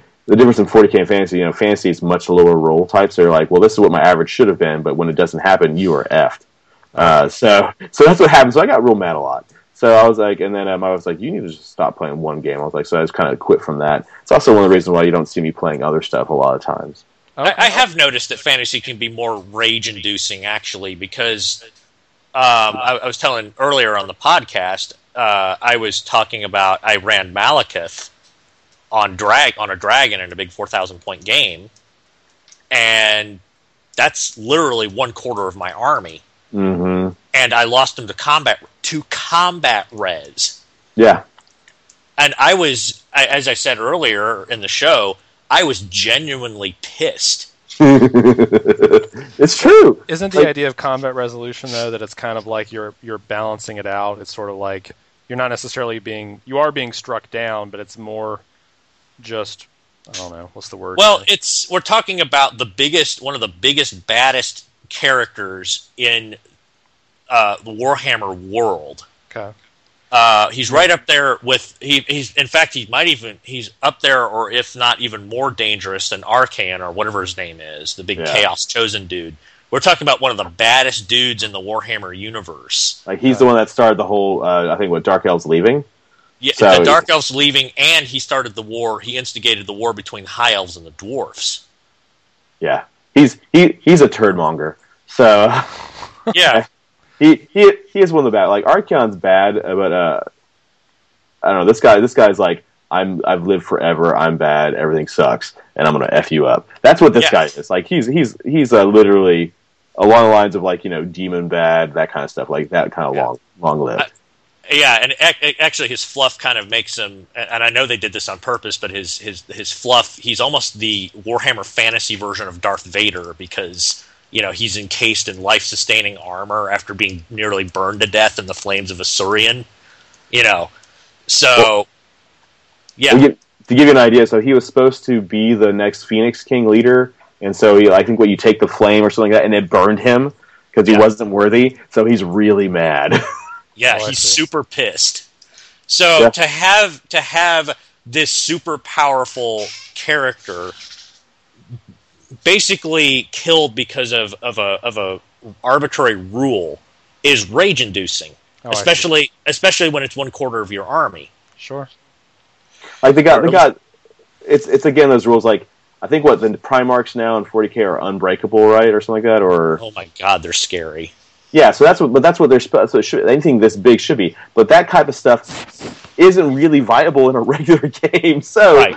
it makes it hard. But then you really don't want to sell stuff for an army that it can't be ever be playable in most normal situations.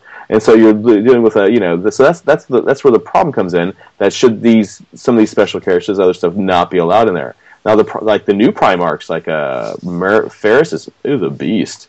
Like we thought, uh, other stuff was badass. These guys are bonkers. So Ferrus uh, is terrifying. yeah.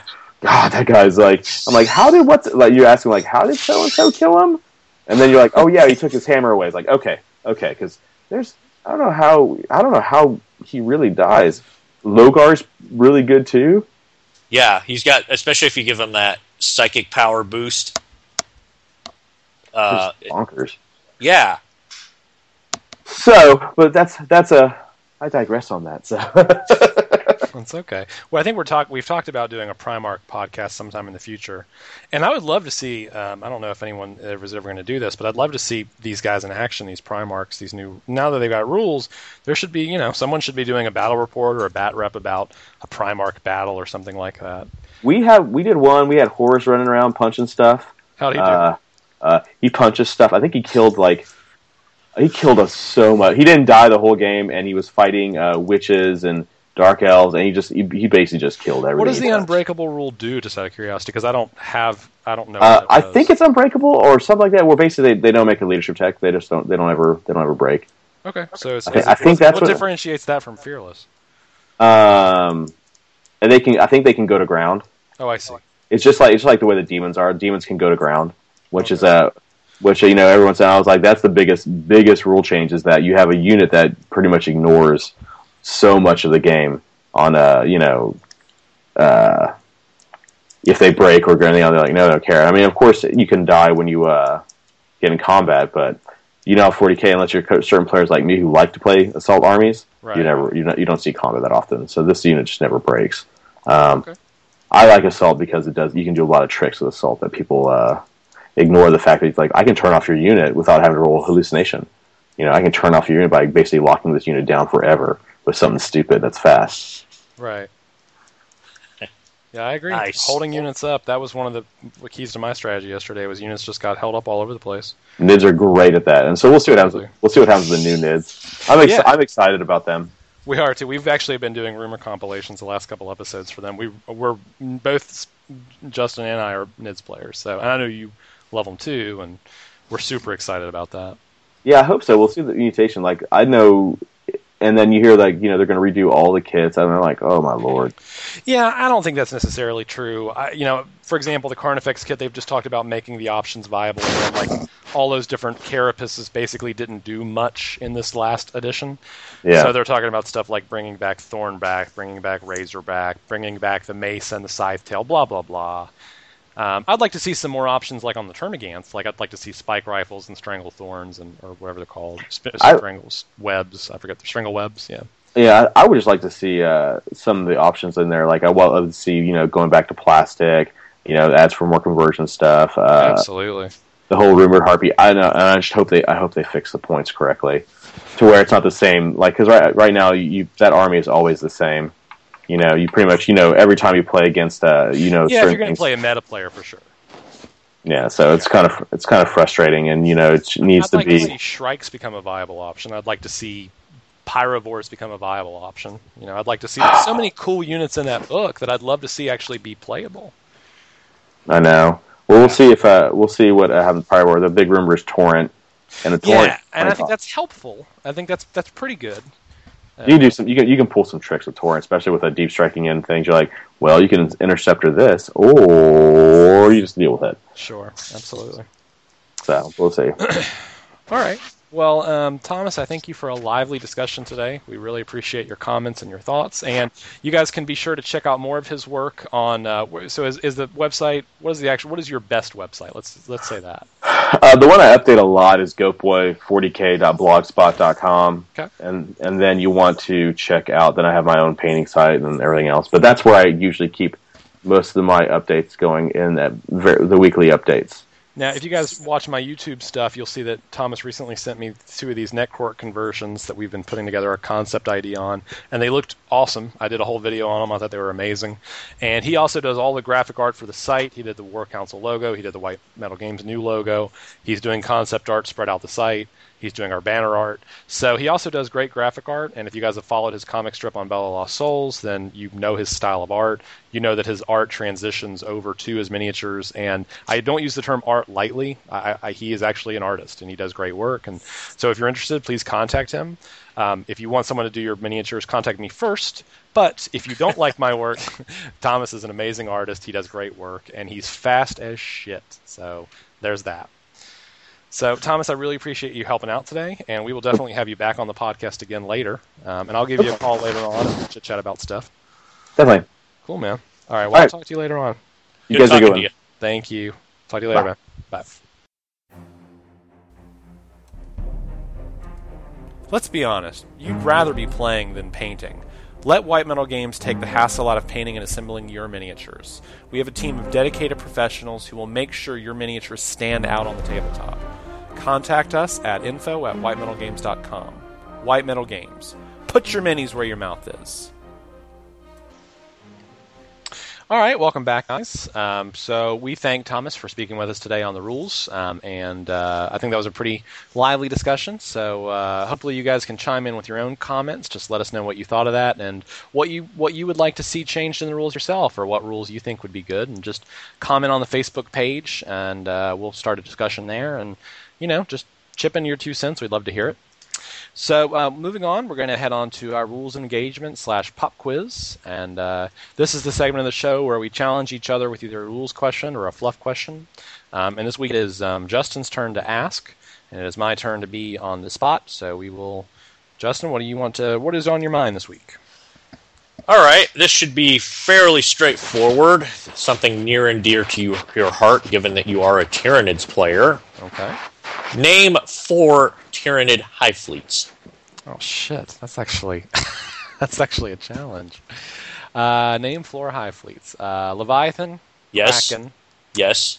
um, hmm.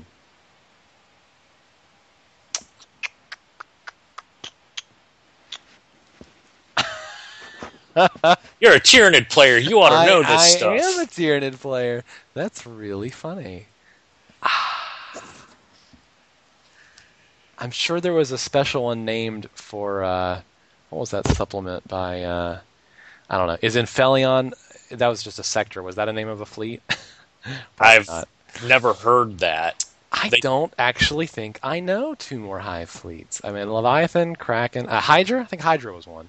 Yeah, I believe you're right. Hydra and One more. Come on, you can do it. I don't know. Let me think. They're always named after mythical things. Yes. So maybe I can. Gorgon was Gorgon. Yes, There you got it. go. All right. The- what, what what other ones were there? Uh, Behemoth. oh yeah, I can't believe I missed that. Uh, Dagon in That's the right. Fantasy Flight. Um, and Naga. Nice. I never heard of Naga. Dagon. That's kind of fun. Isn't Dagon like? Isn't he like a god or something? Yeah. Oh, and I forgot Jormungandr or however you the. It's a. I, I can't pronounce it, but it's.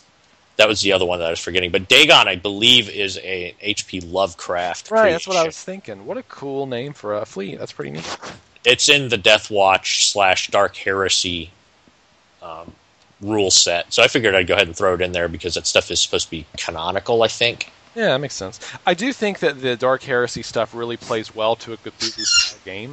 Yeah. I kind of feel like D and D or D and D 40k is basically I feel like horror in space. Pretty much. Um, so I, I do like that sort of mentality where you just sort of fluff that in there. Well, that was a good question. Um, that was actually interesting, And you got it. and I got it for once. Look at that, with with a little struggle. okay, so moving on, we'll move on to uh, precise shot.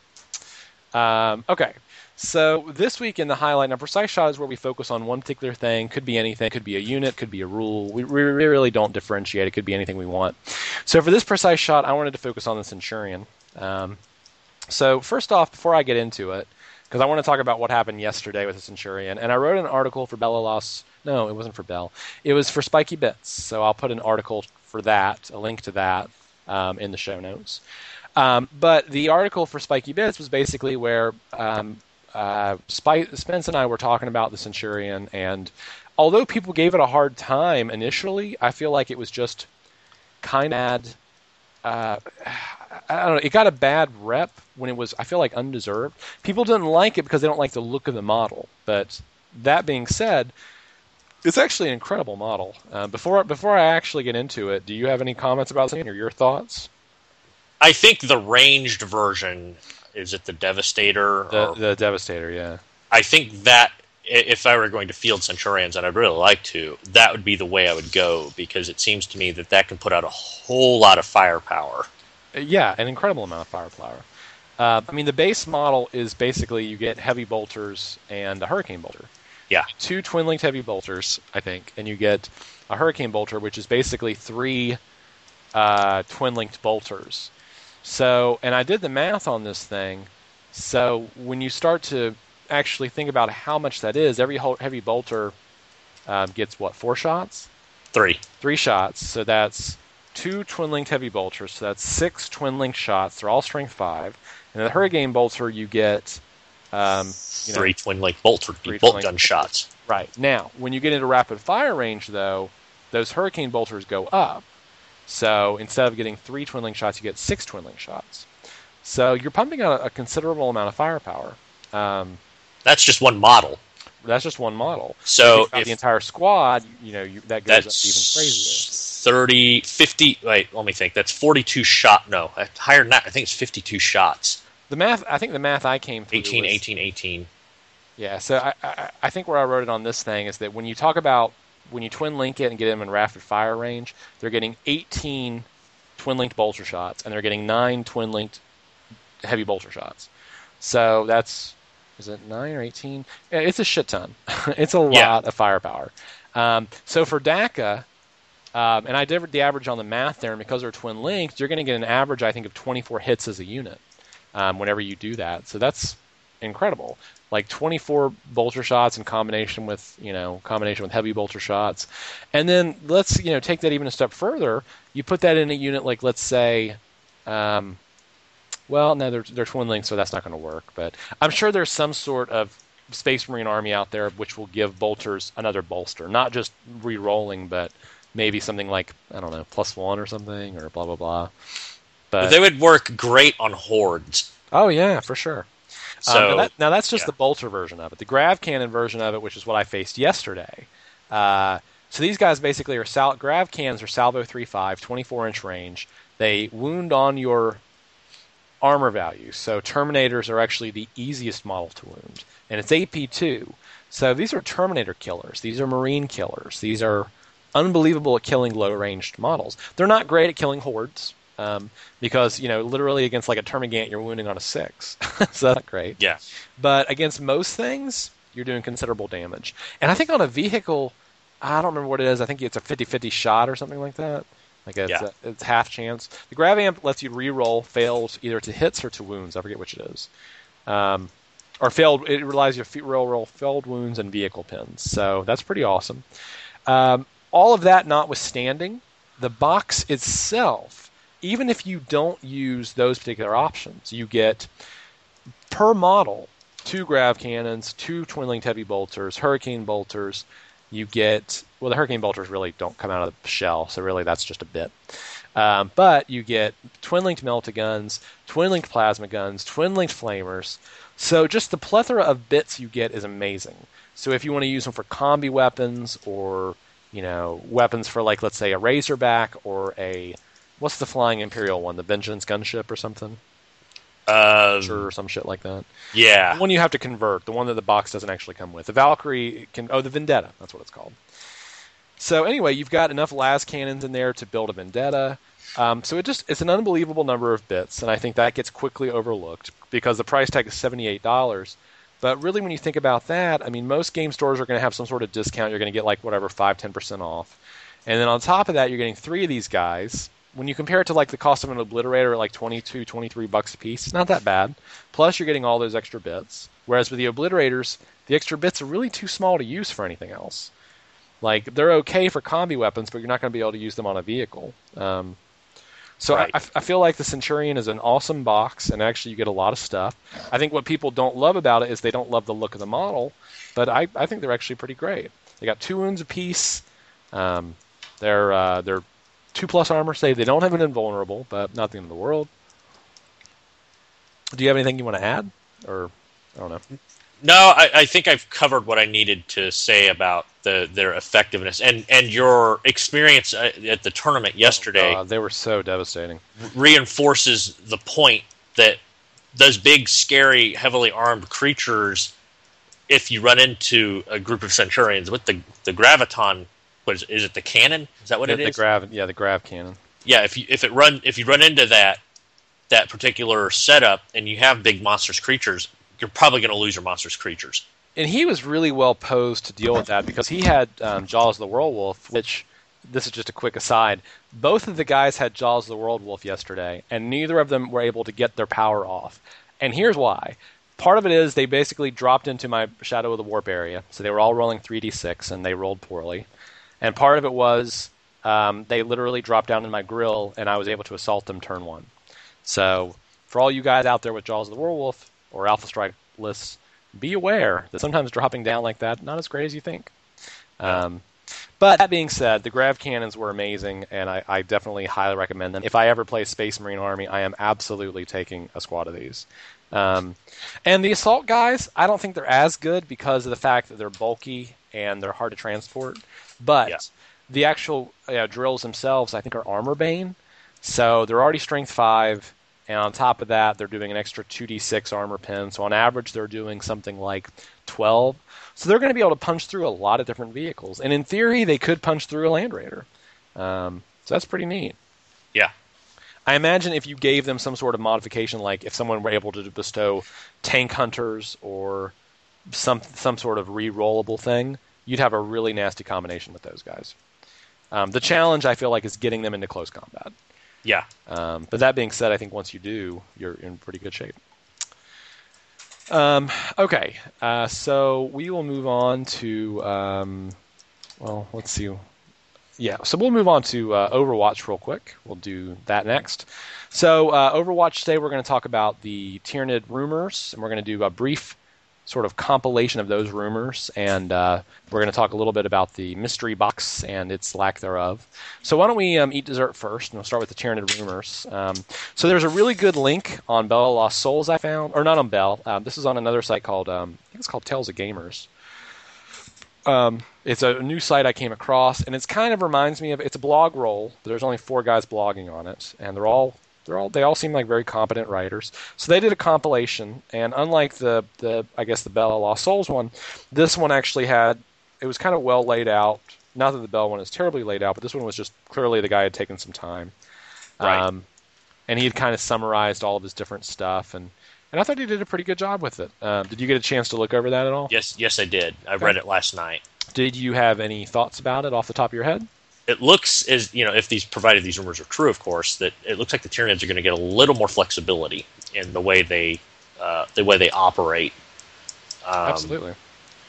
I think one of the one of the arguments right now is that the meta wise, there's only a few ways to play Tyranids effectively, which I, I, would kind of agree. I don't feel like you can field just anything you want. Um, but anyway, um, so let's run down the list a little bit. So they altered the force organization chart a little bit to allow you to get an extra elite, two extra troops, an extra fast attack, and an extra heavy if you get a third HQ slot. Now, really, what this means is because they don't have allies, you're allying with yourself. Right. That's really the bottom line there. Is you take a third HQ, you effectively create the equivalent of a second detachment, and that detachment gives you access to more troops and one extra of the other slots. So even though that looks bad at first, the reality is it's an answer to allies. Um, yeah. Uh, they've talked about um, only an HQ. Okay, so only the primary HQ can be the Army Warlord. Two different types of psychic powers: Devastation and ad- Adaptation. And of those, the Devastation Primaris looks to be a Warp Blast, which is going to be that's that is right now what the Zoanthropes have, which yeah. is pretty awesome. I think that's a yeah. great Primaris power.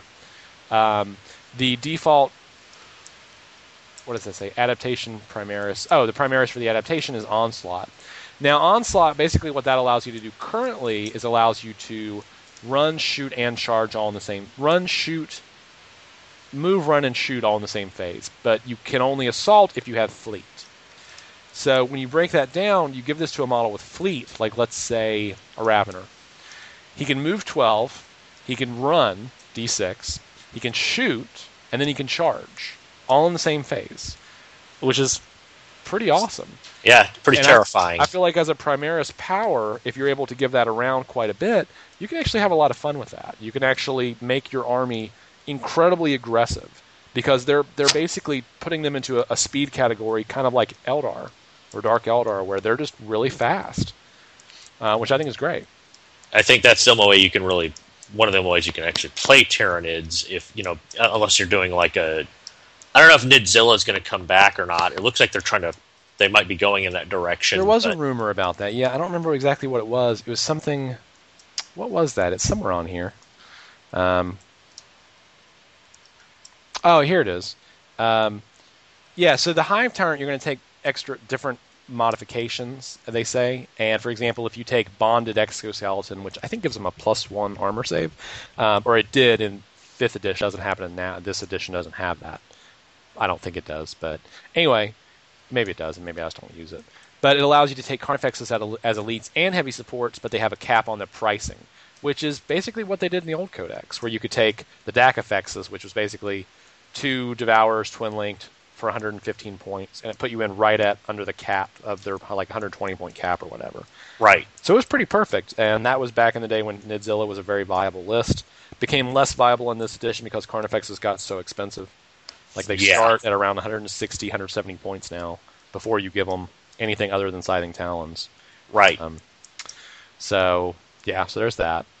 Um, ground trembles. Here's a nice special rule: monstrous creatures are going to do D3 ra- D3 Hammer of Wrath hits, which is kind of in line with the chariots from the fantasy line.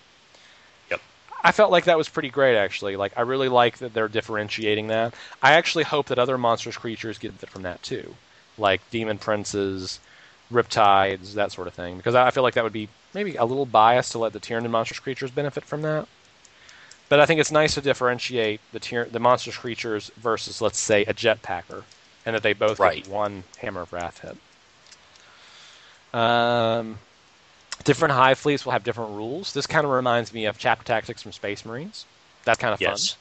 Yeah. fun. Uh, Ravenous Advance units with this rule may run an assault in the same turn. That's pretty great. That increases their threat range tremendously. like say Hormagaunts or Stealers. Yeah, absolutely. And Hormagaunts in this edition have the Bounding Leap. I don't know if they're going to keep that. The Bounding Leap allows you to roll three dice and pick the highest when you run. So you move six, you roll three dice, you're probably getting a five, so that's 11. And then you're charging.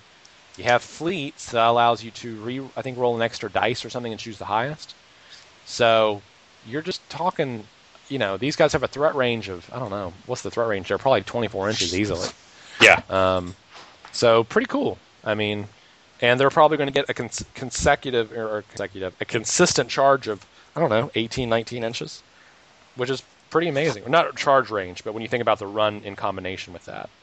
Yeah. Um, so that's a pretty nasty threat range. That's, So- that's a turn two, one, turn two assault. In some How players with gun lines or you know or, or even Imperial Guard with gun lines beware because you're not going to have as much time as you think to deal with these guys. Oh, They're going to be in your face. Speaking of Tau Gunline, that just reminds me. I forgot I had one more game this week, and I'm not going to go into the details. But what I will say is, I played a Tau player with my Tyranid list, and I completely underestimated Tau Gunlines.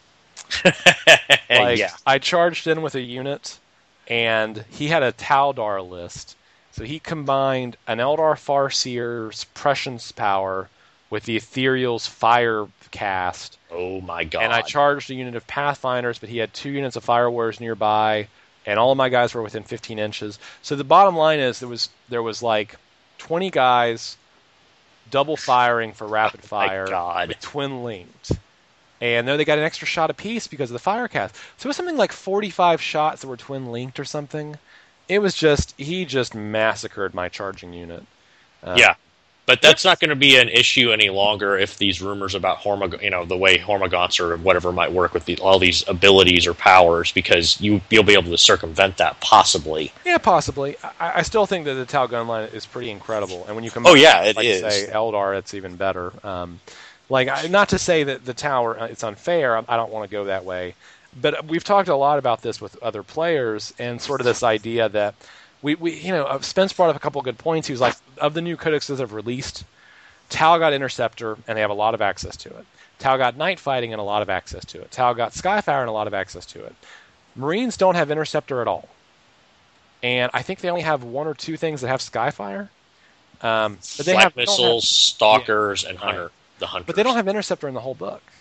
Right. No, they don't. Shouldn't every codex have an Interceptor option?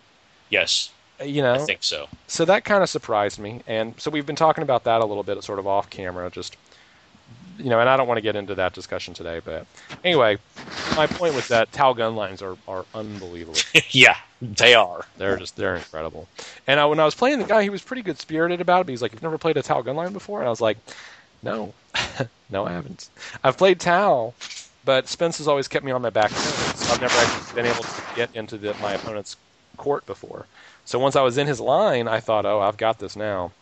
Not so much. Nope, not with the way they can provide supporting fire to one another. That's what makes Tau so deadly when charging them. that They can mutually support one another. Right. Um, so we're not going to go down this whole list, but feel free to check it out. the The link for this site, Talking Wargaming, is actually really great. They've got it all very well laid out. They've got it laid out in terms of HQ. They've got rumors on the big bug you're so excited about. They've got some of the changes. They talk about points reductions. They talk about where certain things will be changed, unchanged. Um, warriors and primes apparently get a big boost in this one. Like um, warriors become sort of an adaptable figure in that you can take them with wings, and then I think shrikes become troops or maybe gargoyles, or you can take them with this or you can take them with that. And based on all of these different changes, different things become a viable choice. Kind of like if you take a certain character, Terminators become a troop, or if you take this character, bikes become troops. It's kind of the Tyranid answer to that, I feel like. Yes. Um, which I, I, think is pretty cool. It, it, I feel like they're really doing a, a really good update for Tyranids for the next edition. Um, I will point out the rumors from November have shifted, and now now I'm hearing January. That's what I saw there too. So, so excuse me. So we'll see. Um, we'll take it with a grain of salt. It could go either way. Um, but yeah, so check out those rumors. Give us your thoughts on them, and let us know what you think. Um, oh, uh, so I guess the last part of Overwatch, we should talk about the mystery box. Um, so every time there's a new release, Er, is it every year they do this, or is it every other year? Or? I think it's like almost every. It seems like it's every other year. Was last year Dreadfleet? Was that the, the mystery box, or was that two years ago? That was two years ago. What was the? Was there a mystery box last year? I don't think so. Uh, or if there was, I don't remember. I've heard people talk about the black box from back in the day, and for people who don't know what that was, GW used to, used to do this thing called the black box, which is they sent a box, it was completely black to the store, you could only open it or something when you got it. And they, they basically were trying to give you a new product that you could demo in your store and get players excited about, but they were trying to circumvent the rumor mill. So that way people couldn't get leaks like rules and stuff like that. They don't really do that anymore. And because so many of the leaks online, I feel like, are perpetuated by Games Workshop um, in some way, form, or another, uh, I feel like the black box has kind of gone away. So maybe that's just a sign of our times that the mystery box is kind of going away too. But there are a lot of rumors this year about a return of the mystery box, and the big rumor I think right now is Inquisition. Um, they've talked about like a, an Inquisition style game in 28 millimeter, I think, and basically kind of like a skirmish game. I feel like kind of like an Infinity kind of game. Yeah, like where it's sort of a you go I go scenario, um, and a smaller game like a small squad like an Inquisitor and his retinue. Yes. And that kind of excites me. I like the. I, I always liked 40k in 40 minutes. I always liked the lunch style 40k games that were very small. I thought there was a lot of potential in those. So I think the idea of playing a really cool small elite warband, highly customizable, tons of conversion options, maybe a bunch of kits with tons of extra bits, maybe clam packs that are a lot bigger with tons of extra bits. I feel like there's a lot of potential there. Maybe I'm rambling off my wish list. Maybe this is not realistic. Um, but I, I would be excited about it. And the other benefit too is that if, of course, if this is true, it's going to help everybody that plays the fantasy flight game stuff to have miniatures. You know, you, you can actually represent your your war band or Absolutely. your your team of operatives or your kill team or whatever on the table.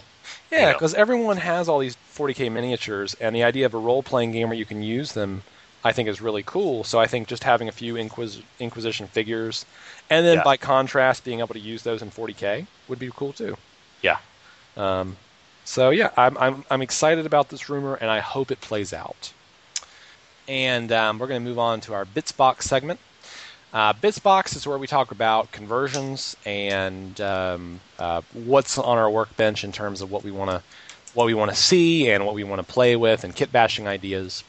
Um, so I, I, thought since the Space Marine Codex came out a little while ago, like about a month or so ago, we would talk a little bit about that because I actually I kind of stay away from Space Marines in the past because I don't feel like they're as convertible as certain armies. Like they're a little they're kind of clean. Um, and by clean I mean they're just not as easy to convert as let's say Tyranids or Chaos or Chaos Demons. Um, but when I was piecing through it, I realized there is some potential for conversion in this codex, and I wanted to sort of briefly go over that. Um, so we'll see if Justin, if he agrees or if he has other ideas and that sort of thing. Um, so the first unit I was kind of drawn to in terms of conversion was Iron Warriors. Um, these are the guys that have literally iron, and you can probably explain this better. Didn't was there what was their Primarch? Ferranus. Uh, you're actually confusing Iron Warriors with Iron Hands. Oh, okay. So, Iron Warriors are are, tr- are a Traitor Legion. Oh, I see. Oh, okay. Well, that's why I like them. All right. So Iron Hands, their Primarch had he absorbed some sort of metal substance or something through his hands, which literally made his hands metal. Right? Wasn't that kind of Right. the deal?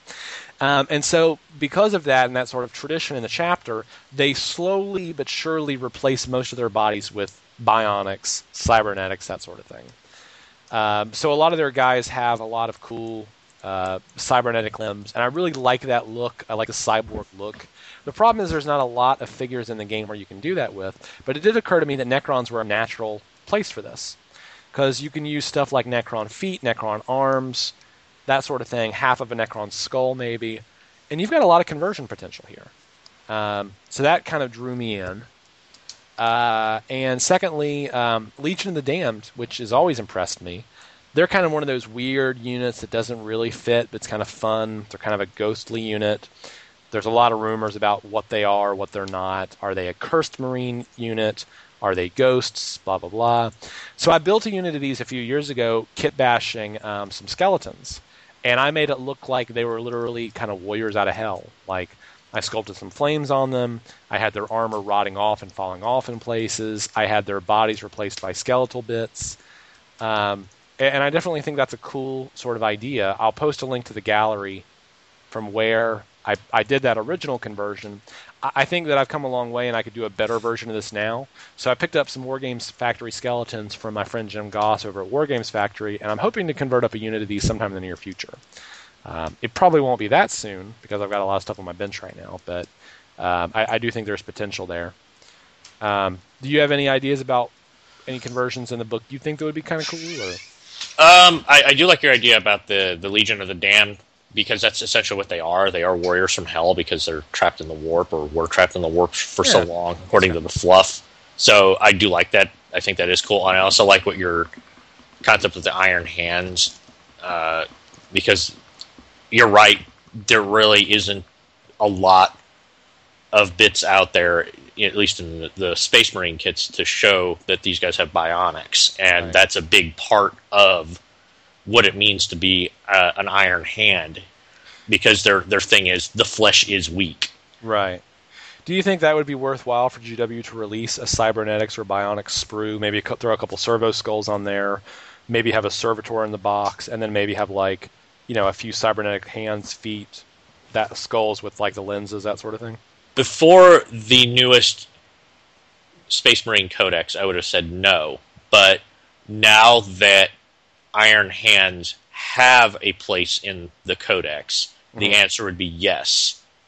Okay. Uh, They do or did have some Iron Hand stuff, I believe, at one point. They probably had a few blisters or something. Yeah, uh, some bits or whatnot, but I don't know if that's. I haven't looked at the website in a while. Right.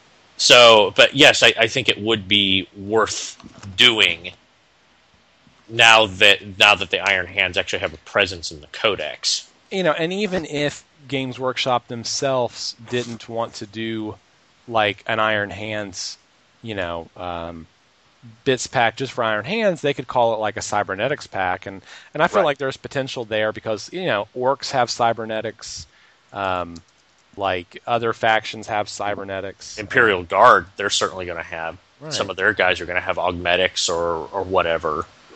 So I'm on their site now. I just wanted to sort of briefly glance on here, and they do have a tactical squad update pack. It's twenty bucks, uh, and it shows some of the stuff they have, and it looks like they have a cybernetic leg, a cybernetic hand, a few cybernetic hands. Uh, so it's got some cool stuff actually. It's not bad, but it's twenty bucks, and they don't show everything. Um, like it looks like it's enough to upgrade maybe a squad of 10 but yeah i don't know That would get really expensive if you had a whole army of Iron Hands. i'm looking at a couple of the marines they have pictured and a couple of them just have a head swap and that's it I I just don't feel like that's worth twenty dollars. Now No. they do have a they do have a really nice looking Thunderhammer in here, um, but that in and of itself is not worth my bits pack. right. So um, I feel like that could use an update. That being said, some of the bits on here are cool. A couple of the helmets have extra lenses, so there's some cool bits in here. But I don't feel like it's anything you couldn't do, you know, I feel like you buy a box of Necrons for thirty-five dollars for just a little bit more than this, and you've got infinitely more conversion opportunity there. Right, right, Infinitely, infinitely more arms, legs, hands, that sort of thing. right. So, okay. Um, uh, on a side note, uh, I am putting together a. Um, I've been doing a few conversion articles for Bell of Lost Souls. I'm working on a Farseer conversion on Jetbike now for um, Spence. He asked me to do one of those.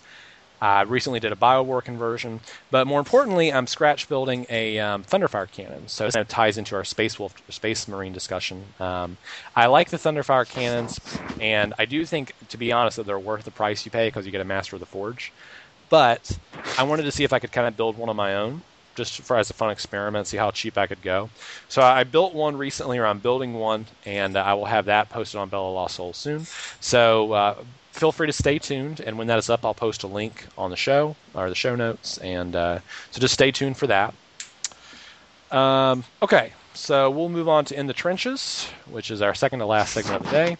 Uh, in the Trenches is where we talk about something from a store we've recently attended or that sort of thing, and this is kind of our way of getting involved with the local community. So about a week or two ago, I think October October 5th, I can't be right. Oh, no, I'm sorry. That was the day of the tournament. That was yesterday. Uh, two weeks ago, I did a terrain class at Different Horizon Games. That's our local. That's my local store, or my most local store. And that class uh, was basically intended to get people one building terrain for the store because they were a little short on terrain, but two just to also sort of get them involved, that sort of thing. Um, and I have to say, it, was okay, but it didn't go great. Um, it was one of those things where it was the first time we had done this class, and it was kind of an experiment to see how it would go. Um, and so I only had like three people show up because it's a new store, and we don't have we only have like hundred people on our forum right now. So we had three people show up, and uh, we basically spent an hour just sort of talking about different terrain concepts, ways to build terrain cheaply, different ideas we had. Um, and the store owner brought in a whole bunch of foam, which we were going to use, but the problem was the foam took up so much space on the table that we really didn't have any room to build any terrain. So it was kind of a class where we, we went in there thinking, oh, we'll build some terrain, we'll chit chat and that sort of thing. And we didn't actually get to build terrain because there was no space. And the guys who came in, one of them came in with some supplies, but the other two guys were kind of ill prepared. And I had a can of spray foam, and I was going to do a brief demonstration on spray foam terrain, which I think is a really cheap, easy way to build terrain, which we can talk about in a terrain podcast. But the spray foam can burst on me, like the, the nozzle burst the minute I got it. Oh my god. So basically, that didn't work out. so it was a really kind of an unsuccessful class. Um, but it, it, did encourage me that there is there is room for teaching at that store. So I'm going to try again in uh, a week from now when I'm going to be doing a speed painting class because I've been doing a lot of speed painting for um, Jim Goss over at War Games Factory. And speed painting to me is basically just finding ways to economize your time, not being as dependent upon the brush stroke, sort of learning tricks and techniques to paint faster or be satisfied with your paint you know, it's partially time management. It's partially just being okay with results that are maybe not exactly what you're hoping for. The reality is you can't paint Golden Demon in a day. Like those guys who paint Golden Demon figures paint professionally, they paint all the time. I feel like the codexes and the pictures on the heavy metal team are beautiful, but they set the wrong impression sometimes in the community where they think that you can hire someone to paint yeah. a figure and paint to that quality and to be honest, if you were to hire a guy from Heavy Metal to paint a figure, one figure at that quality, you're probably talking a couple hundred dollars. I mean, it's just not economical. So once you adapt that mentality, you can look at your army and go, what is the goal for my army? Is the goal to get the table army on the table in a month? Do I have a tournament I'm preparing for? And so that's where speed painting comes involved because you realize that you need to figure out what exactly it is um, that you want to achieve. You know, right? So, uh, anyway, so that's a little bit of my experience from the front line dealing with that, and um, it was a lot of fun. Do you have any stories from your local game store recently? Didn't you? Didn't your game store close? Did we talk about that on the last? Podcast? Yeah, we. I mentioned that a few podcasts ago. I'm still trying to find somewhere to game, and the place I'd really like to game. They really want a community there at Power Nine Gaming here in Fort Wayne, but unfortunately, a lot of the guys that do wargaming aren't interested in coming to Power Nine, which that? really I don't know because I guess they're just set in their ways or whatever, which really sucks because I think the environment at Power Nine is you know very friendly. Uh, the the people that run the store are very friendly, very personable individuals, Mhm. and as I said, they the lady that seems to handle the business side, Jeannie, I believe her name is. She really wants a Warhammer community, a Warhammer 40k community, at her store okay. you know, and I wish she could get one because I'd really like to get involved in it. Why is she having trouble getting a I- going? I just think because everybody has their own stores they like to go to. Does she sell GW stuff, or Uh, no, she does not. does she, Not uh, at the moment. well, does she have a terrain area or a board or anything? They've got plenty of room in there. Though they don't have actual terrain or boards. I, you know, I, I need to look into that. Um, and, and that might be something I might mention to her is that she might want to have consider investing in, you know, ways to. Well, you can't expect people to come into your store and play if you don't have this facility prepared for it. Right. I know she's got the space for it. Yeah, and that's a start. Um, but if she has the space, here's the thing: is the GW product is, I think, a big moneymaker for most stores. I feel like, and maybe I'm wrong here. Maybe if there's a game store owner, they can chip in and tell me their their thoughts. But she but- said it's not terribly expensive or as expensive as people think to get started. Now, keep in mind that they aren't they're not new, but they are they aren't they haven't been around terribly long. this game store. Yes, Power 9. I think it's only been like a year. So maybe when they get more established because they've got a good MTG community. Mhm. Uh, you know, they they get themselves, you know, in a good working uh, tempo.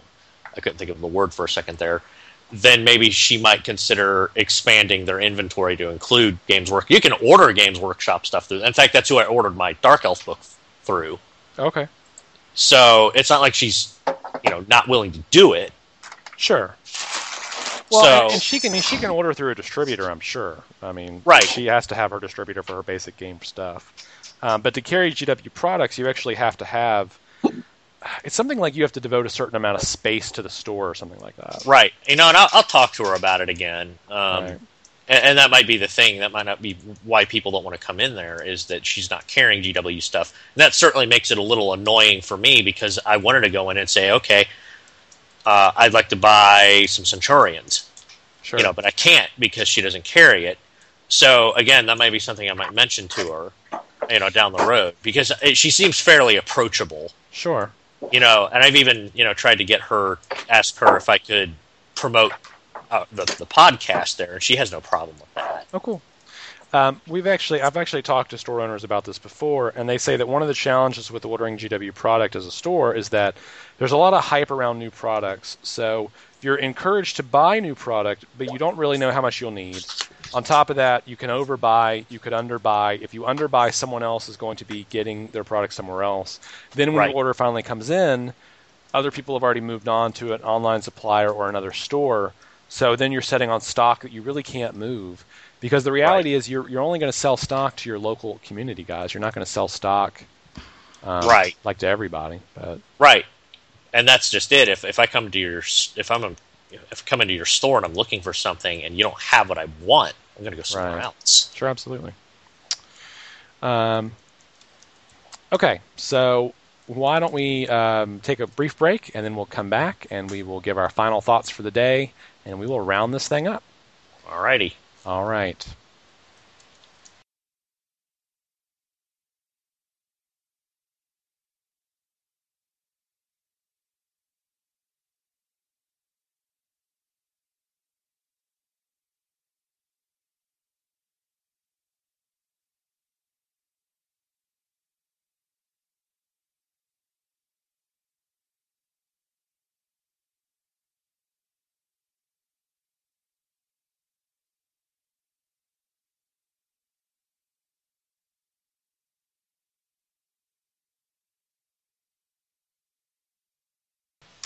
All right, guys, uh, welcome back, and we're just going to finish up with a little in-game and final thoughts. So we had uh, a good podcast today, a long podcast. We've realized that our podcasts have gotten longer. What we were hoping for was a quick, rapid-fire pa- podcast where we did like basically an hour, And what we've realized is that all of these segments we want to talk about take forever. So what we're talking about now is maybe redoing the format of the show. So why don't you contact us on our Facebook page? Let us know what your thoughts are. Do you feel like the show is too long? Do you feel like you want to see a longer format, a shorter format? We've envisioned kind of a one-hour rapid-fire format for the show, but have not actually been able to bring that to fruition yet because we have a lot to say about every topic. So, you know, please give us your thoughts on it, um, and just you know, contact us. Let us know if you like the show, and remember you can follow us on iTunes now, and there'll be a link for that. If you're not listening to this through iTunes, you can subscribe and put us on your you know your uh, MP3 player and take us with you on the go. Uh, Justin, do you have any final shots, thoughts for today? I think I've basically said everything I need to say. Okay.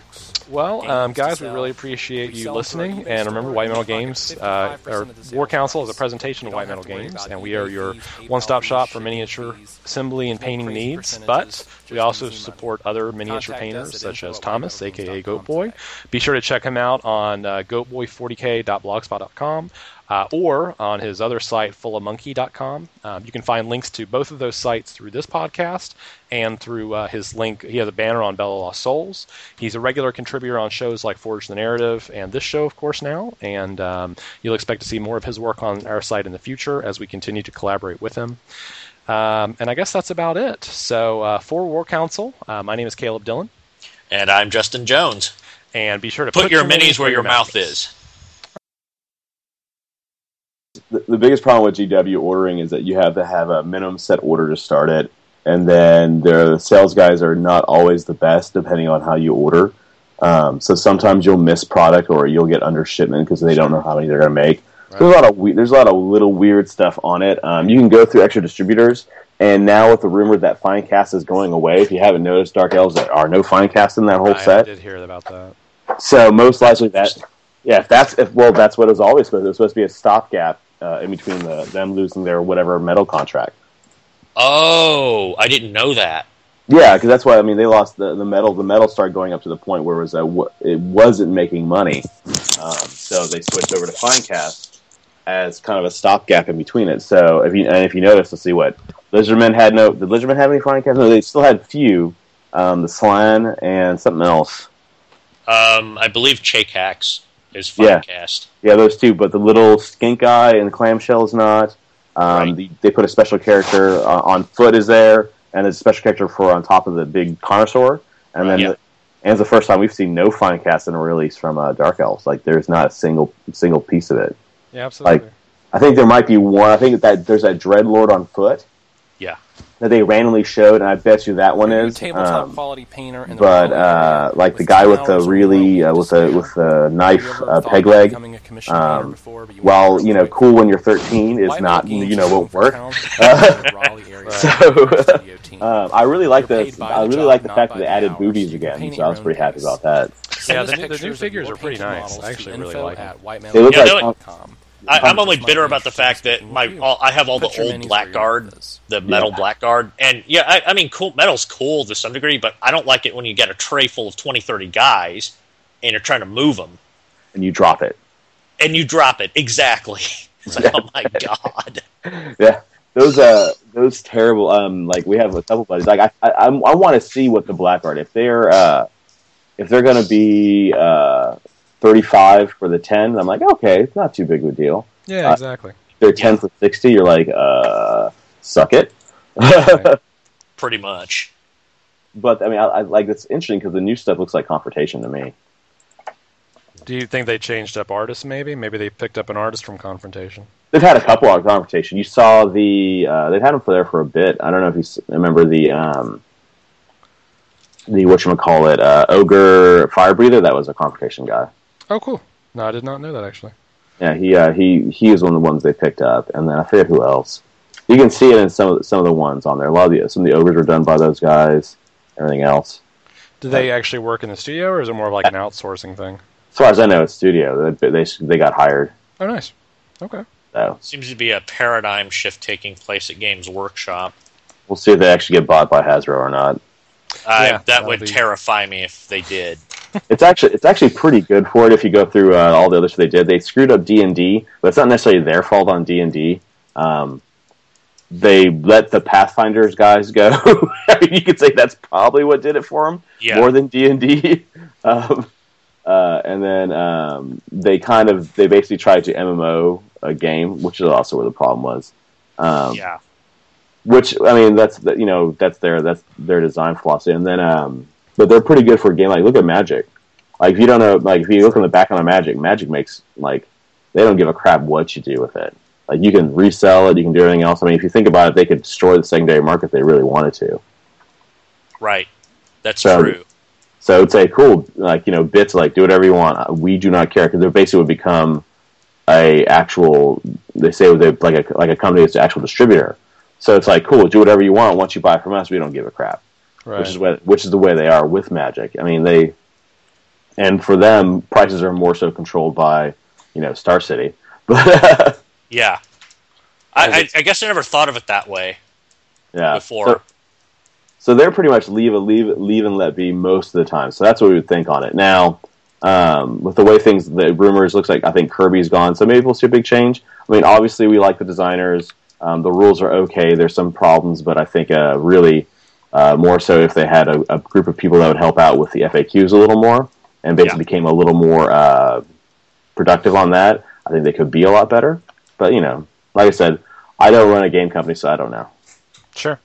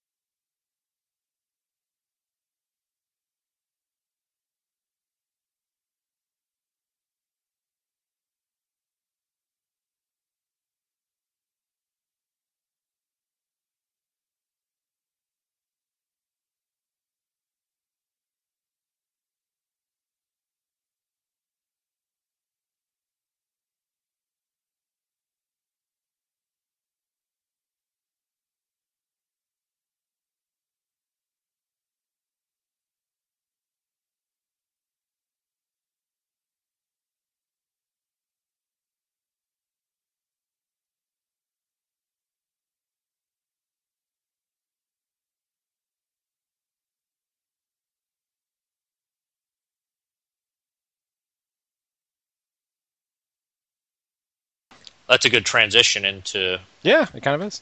Um, all right. Well, thanks, Thomas. We, we'll keep we uh, we won't keep you on here too long this morning. I'm sure you got stuff to do today.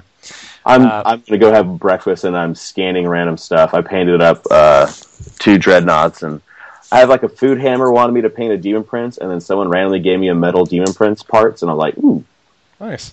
problem solved. You can have There this. you. Nice. Did you say food hammer? I think it's called Food Hammer. I'm gonna have to look through my emails. Um, is they this had, a website? um, it's something. It's like a uh, charity thing, and uh, they had emailed me before. You know, I, and I don't mind. Like when it's one or two models, I don't care. That's always good for me. You know, it's when I, I I've done like full armies, Mhm. and um, I was I was going to have help, and then some people fell through on help, so it was just me doing the whole thing. sure. I can do that, but you know, I usually have commission work to do too. Right. So that's where the problem came in. But um, yeah, so my today my day is uh, trying to avoid our downtown because I for, uh, we have a big concert going on right now. okay. I don't know if you heard of ACL Fest. I have not. It's uh like it's a two weekend like Bonnaroo monster monster stuff. I thought last night was uh I think the Cure played last night.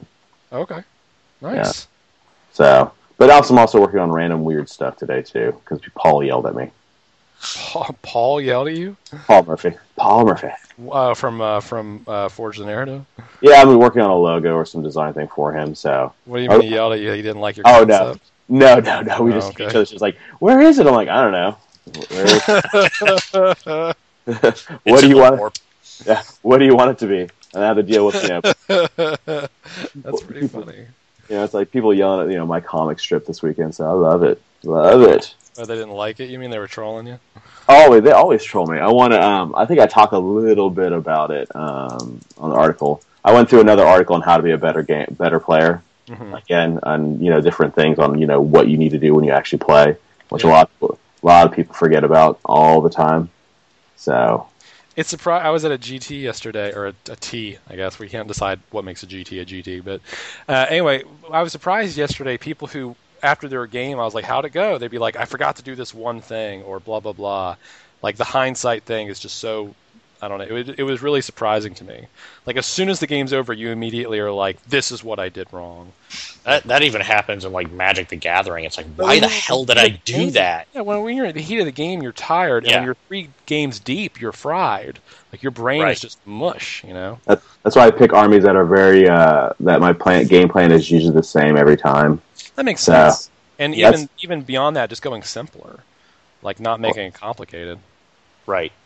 Yeah, it's the only. That's really the only way to uh, really play most of stuff. Like when you get into heavily complicated stuff, and some people are good at it. Like, but you know, that's when they then they go up against someone like me who's basically a hammer, like hammer smash. This is the way I play. You know, your your plans can go out the window pretty quickly. Right. Well, that's that's actually the nature. You know, if we wanted to draw an analog to actual military conflict, uh, I think it was von Clausewitz that said that your best laid plans do not survive.